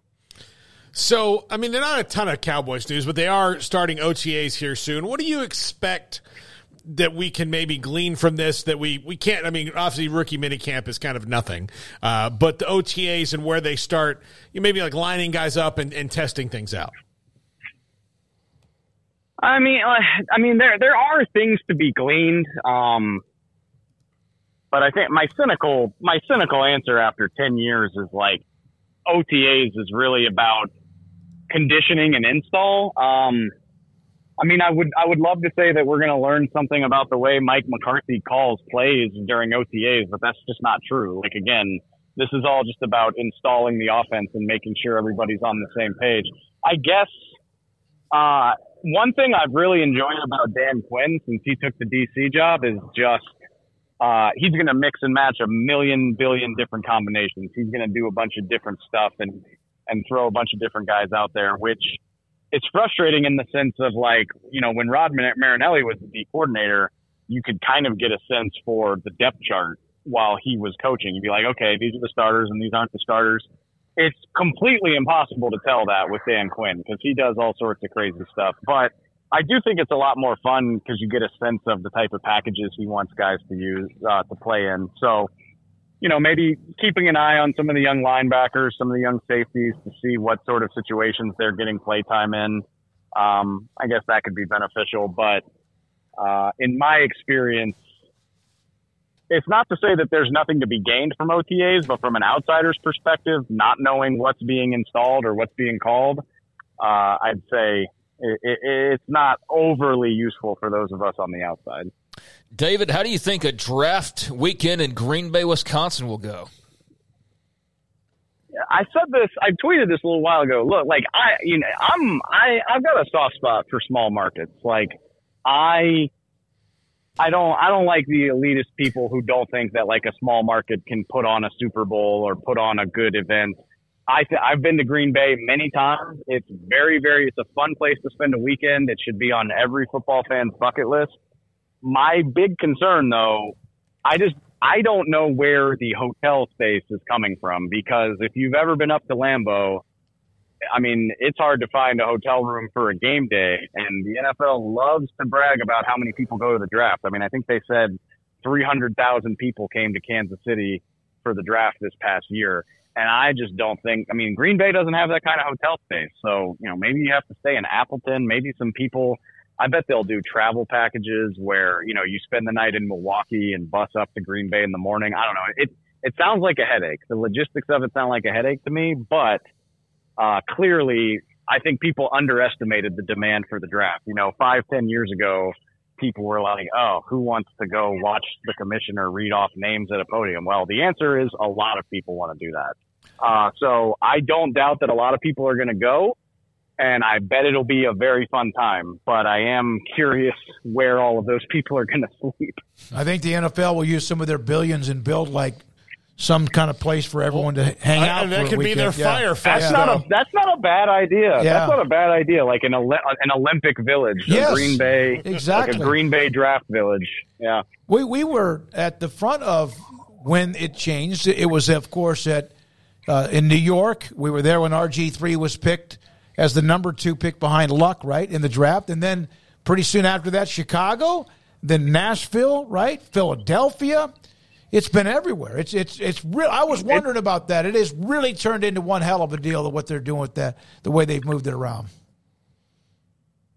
Yeah, that's. I mean, yeah, like I said, I think yeah, I think the first time I remember the draft going on the road was probably 2016, and I think nobody believed that it was really a worthwhile idea. And here we are, seven, eight years later, and it's it's the biggest event of the NFL offseason. And I mean, y'all know me, I'm a draft Nick, so I love it. So I'm not going to rain on anybody's parade about draft weekend. Um, you know, I, I saw somebody say this on Twitter. If the NFL decided to do it, that probably means it's going to work because uh, through sheer force of will, typically most of their ideas do. I mean, they pulled off having a Super Bowl in New York in February. They've pulled off international games uh, and a dozen other things in between. So if I had to guess, it'll probably be pretty successful. Thank you, David. Appreciate you as always. David Helman, yep. Fox Sports Thanks, with us Mondays on 365 Sports. I wanted to ask him about Bill Connelly's list, but then I was going to have to explain like how Baker Mayfield's number one overall and like get into that. But I would have been interested to hear him. You know, would you take Burrow over Tebow? Burrow over Vince? Burrow over uh, who's the others? Uh, not Baker, Cam. obviously. Cam, yes, Cam is who I was thinking of because that's about the list right I- there for I- Joe for Joe Burrow, I think. And then, you know, maybe if you want to sprinkle in some Deshaun Watson and and who was else? Uh, Kyler, Lamar. I mean, you start to get into those names. I don't know, but Burrow would be way up there. But I think Burrow and Cam Newton are almost a fair flip based on their one year wonders, right? I mean, I know Burrow played two years at LSU, but like Cam his- played a little at Florida. Cam played a little at Florida, but like their their real juices that one year. Burrow all day over Cam. Not even close. Not even close. Let's get David back on the line. He'll- He'd probably agree. Not even close. Yeah, Okay. So, yeah, I I, yeah, I don't know. I think I think you could flip those two um, because of what they did in their one year. Now, the team around Joe Burrow was Oh, Yeah, that's- was so crazy. I mean, the two best wide receivers in the NFL were the the wide receivers. So. You know that those are. I'm not trying to take away from Joe Burrow. He's clearly proved it that that he's he was certainly the X factor because those guys were on the team before too, and they weren't they weren't doing that. But he was the X factor and all that. Like Cam Newton was the X factor in Auburn. You know, you you take him off, and you know that they'd played in games before, but they'd never gotten over the top. And if you look, you know, the national championship game they played before Cam, and the national championship game they, they played after, Yeah. Cam was the difference. Yeah, So yeah, he was he he could carry a team on his back, and Burrow put up astonishing numbers, and just kind of you just kept waiting. Okay, they're going to hit a bump in the road here, and they never did. They put up massive numbers. All right, when we come back, oh tomorrow, Dave Aranda, Baylor football coach, is having a ten fifteen media press conference, and it's not like anything specific. But remember when they ended spring ball, the spring game, he mentioned that there would be a quarterback. QB one decision that was uh, well over a month. Has it been a month? It's been about a Yeah. month ago. Exactly I'm not sure if maybe he'll discuss it. You know, we'll ask the question about where that is and maybe why nothing has been said. Not that it matters, but then again, it does because it's college football and people love it. When we come back, and we'll have that for a show tomorrow. When we come back, Paul Catalina's top five. Allen Samuels, Dodge Chrysler Jeep Ram Fiat. It's Jeep season. 2023 Jeep Grand Cherokee Limited with $5,000 in total values or 2023 Jeep Gladiator Sport with total values up to $5,000.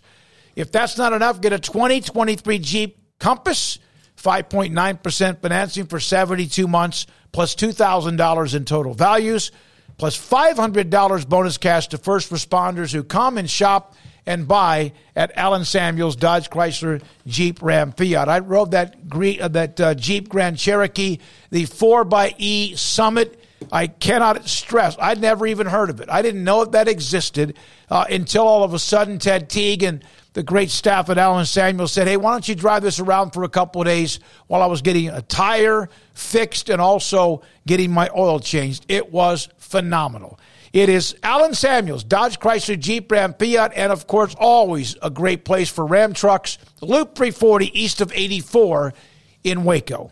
Pizza, burgers, and Bears football. There's no place around Waco that serves them all other than Bubba's 33. Come show your green and gold and enjoy some of Waco's best food and beverages while watching your favorite team, the Bears. When real Bears fans get hungry, Bubba's 33 is the number one spot for ice cold drinks, hand stretched, stone baked pizzas, and bacon infused burgers. Join us for indoor or patio dining. Bubba's 33, Waco's restaurant and proud supporter of Baylor Bears football. Sic 'em Bears first Boozers is the wedding ring store and more. If you're ready to get engaged or already married and want to upgrade your wife's ring for a special anniversary, Boozers is the place to go. With the largest selection of premier quality diamond engagement rings and wedding rings in Central Texas. They have seven cases with over 300 styles of rings from top designers like Natalie K. Choose from yellow, white, or rose gold, plus beautiful top quality loose diamonds. With an in-house jewelry, they can also custom make anything you want. Bring in a picture or drawing and let Boozers create your one-of-a-kind pendant or ring. They can even use some of your old gold and diamond jewelry to create something new.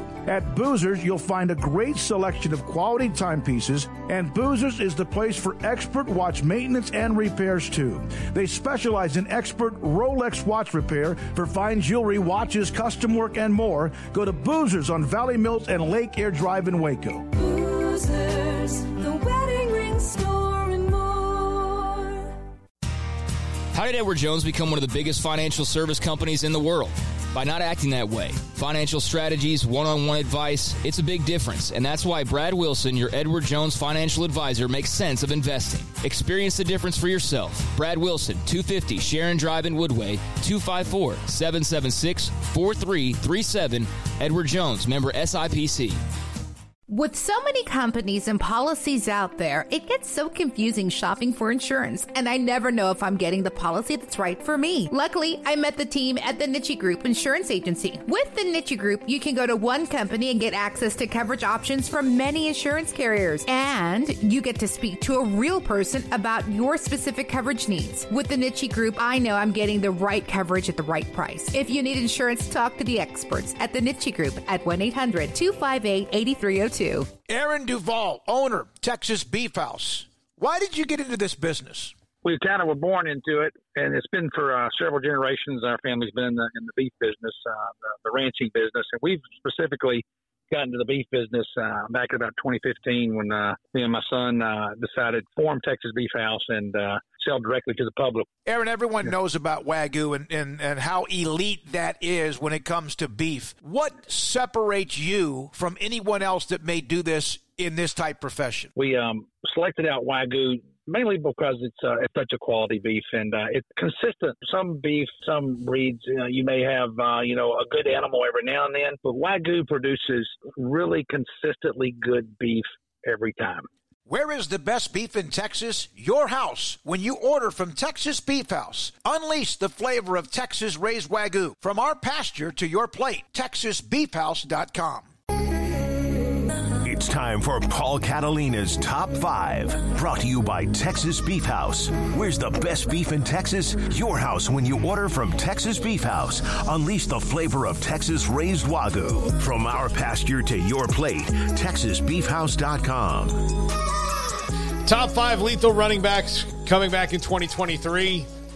You know, this kind of came out of I was just like doing you know the open and trying to find highlights and looking at guys who are who are back this year and it is unfortunate that the running back position gets so devalued when it gets to the NFL, especially coming up this year. There's some really good, like, it was hard to get to five in this list this year in, in college football. Hmm. Like, I could put Frank Gore Jr. on this list and not feel bad about it at all.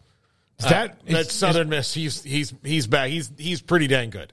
Okay, you know. Uh, but I I did pick five, um, and I did leave off Bucky Irving from Oregon, and that was a tough one. But I did bump him for personal bias. Number five, Trey Benson. Kansas as a running back. No, you know Trey Benson in Florida State uh, will be the bell cow for sure this year. Um, and uh, really came on and, and, dominated towards the end of the year. So much so, Treshaun Ward uh, transferred to Kansas State. Uh, not only uh, is he excellent in the running game, he's a great receiver and uh, returns kicks. So he will be someone to watch in the ACC this year. Trey Benson uh, really dominant towards the, the end stretch, and really his explosion on the scene was the the reason for Florida State's winning streak. He and Jordan Travis kind of together at the end of the year because he was just so reliable and, and then at times dominant.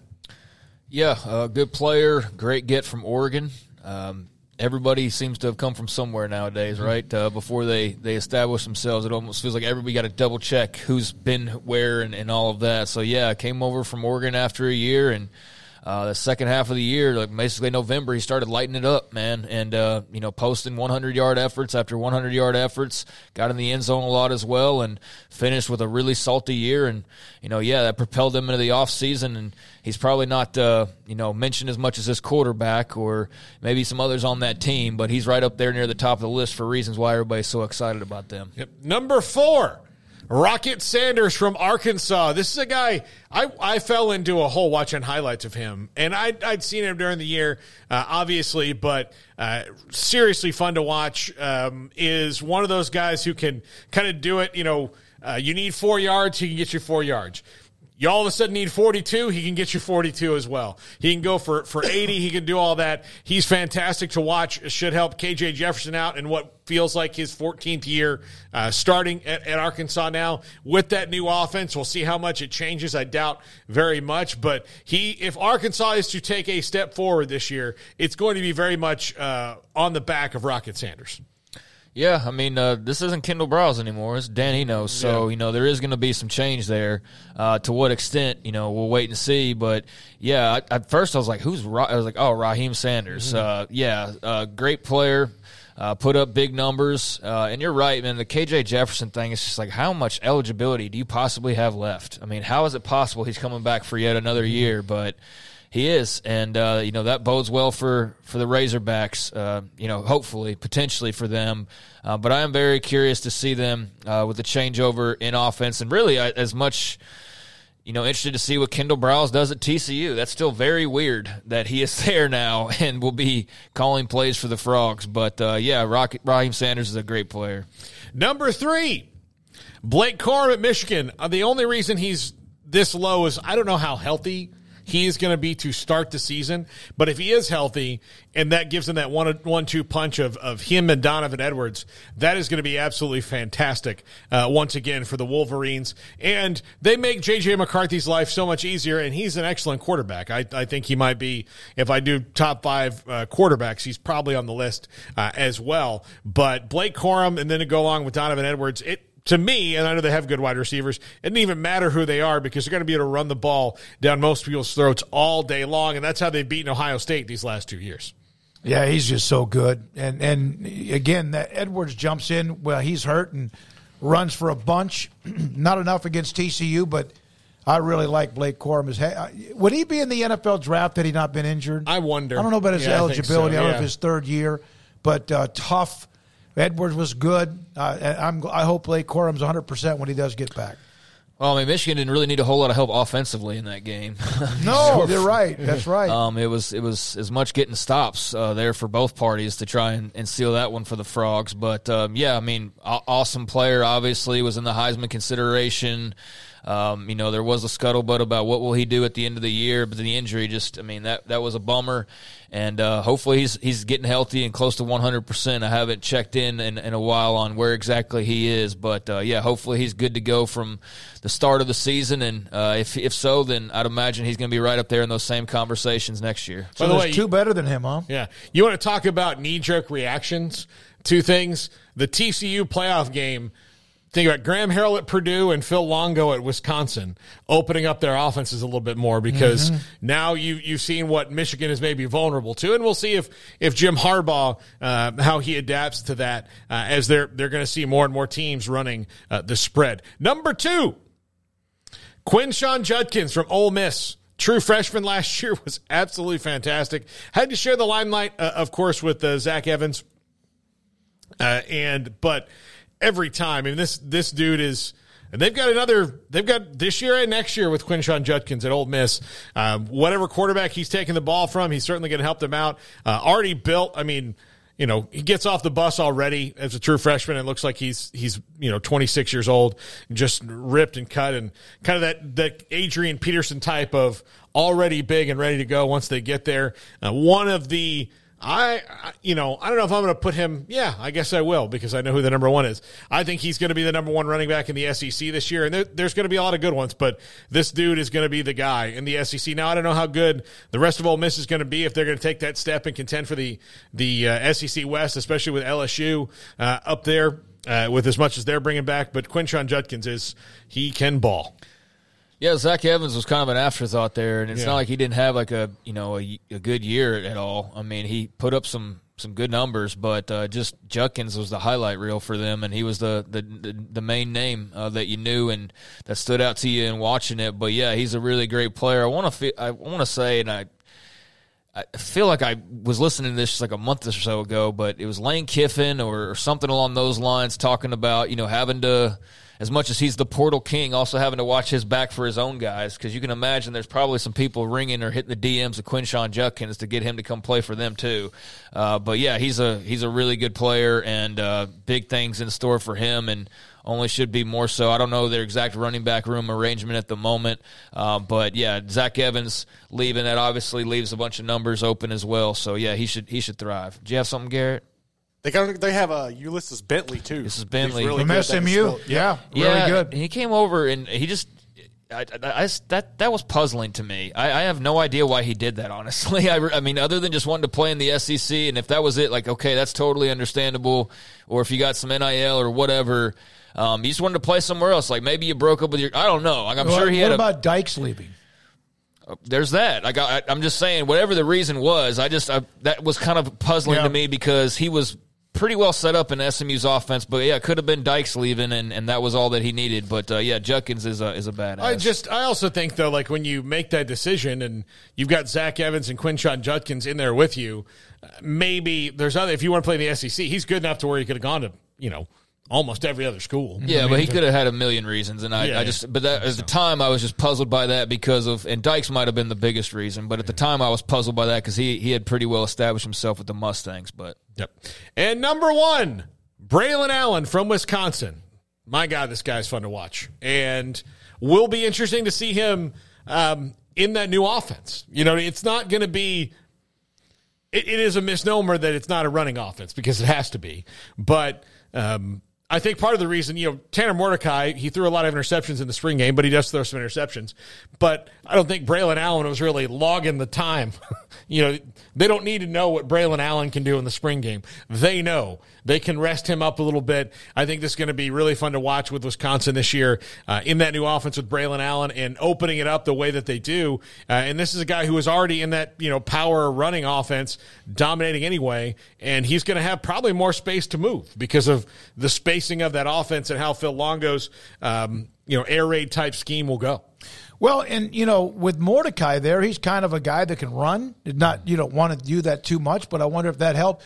Braylon Allen will help Mordecai. Obviously, Mordecai is going to help as well. Wisconsin, that's going to be fun to watch. I, I, I, look forward to the change in the offense and what those two do.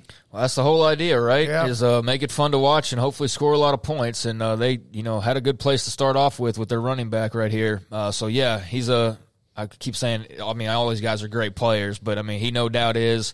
Had a big year last year, and you know, certainly some huge expectations. But uh, yeah, I look very much forward to seeing uh, our old buddy Tanner Mordecai being able to hand off to this guy and, and throw him a, a, pass here and there as well. But yeah, he's he's he's a great player. I saw this note on Ulysses Bentley about it was a crowded SMU running backs room. This is according to a story on Pony Express. so he goes Miss? to Ole Miss with Judkins and Evans. Yeah, yeah, that's uh, that's. I'm just yeah. like I said, it was puzzling because of the numbers, but Sonny Dykes that alone would be enough reason to go even though it's not like they brought in some defensive minded head coach to replace him. They brought in Rhett Lashlee, who, you know, I feel like is going to have a pretty good offense for whoever's, you know, toting the rock for you. But yeah, that's that's a little funny. Uh, uh, the crowded room at SMU yeah. to go join Judkins and Evans, Evans. Ole Miss. Yeah. Well, you know, sometimes though, college or kids say some weird stuff. I sure, remember one yeah. time. No, that wasn't we, a quote. We no. we interview. Oh, okay. We interview a uh, we interviewed a kid who had committed to Baylor in 2016, and my first question was, well. You're, and this wasn't Jalen Pitre who stayed. This was somebody else. It's, and it, I, I said, uh, you know, you've committed to Baylor. You know, knowing what's going on, what made you want to keep that? And he's like, oh, the coaching staff. And yeah, no, Soki and I, yeah. Soki and I looked at each other, going, I don't That's think, he, I don't think he knows. Yeah, this wasn't this wasn't like a coach had been fired. It was the entire so, so, scandal had played out, and he was yeah. like just unaware of the. God like, bless the young. I mean, I wish I could be that young and just out of out of tune with what was going on. I mean, I'm sure you'll get some arguments over like the placement here for like you know Blake Corum over Braylon well, Allen or whatever. But I mean, like that's to be expected with any list, and it's your opinion after all. But I mean, those are five great running well, backs right I, there. I did leave off Will Shipley. Paxton noticed it, and the reason I did because you're a hater. Did, There's no, some no, names, yeah. No, no, no. I, I I I think Clemson's offense failed last year when they forgot that Will Shipley was there. He was yeah. on the bench, but I do want to see him. He was not the the lead running back last year. He was kind of the change of pace guy. He's fantastic, and if I put my number one Swiss Army knife in there, Will Shipley's number one. So All that's right. why. Thank you, Katie Raider, for the super chat. Good to have everybody today. We had huge numbers today. Uh, appreciate the time. Thanks to all of our guests Tom Shatel, Bill Connelly, Bob Thompson, and David Helman. Tonight, Sports Tonight at 1030. Emery Winters working on that on the CW here locally. Uh, thanks as well to Graham, to Levi, to Jack, Garrett Ross running the mothership. We appreciate you. To Paul and Craig, I'm David Smoak. We have amazing sponsors. We appreciate them too. This is 365 Sports, and have a great night.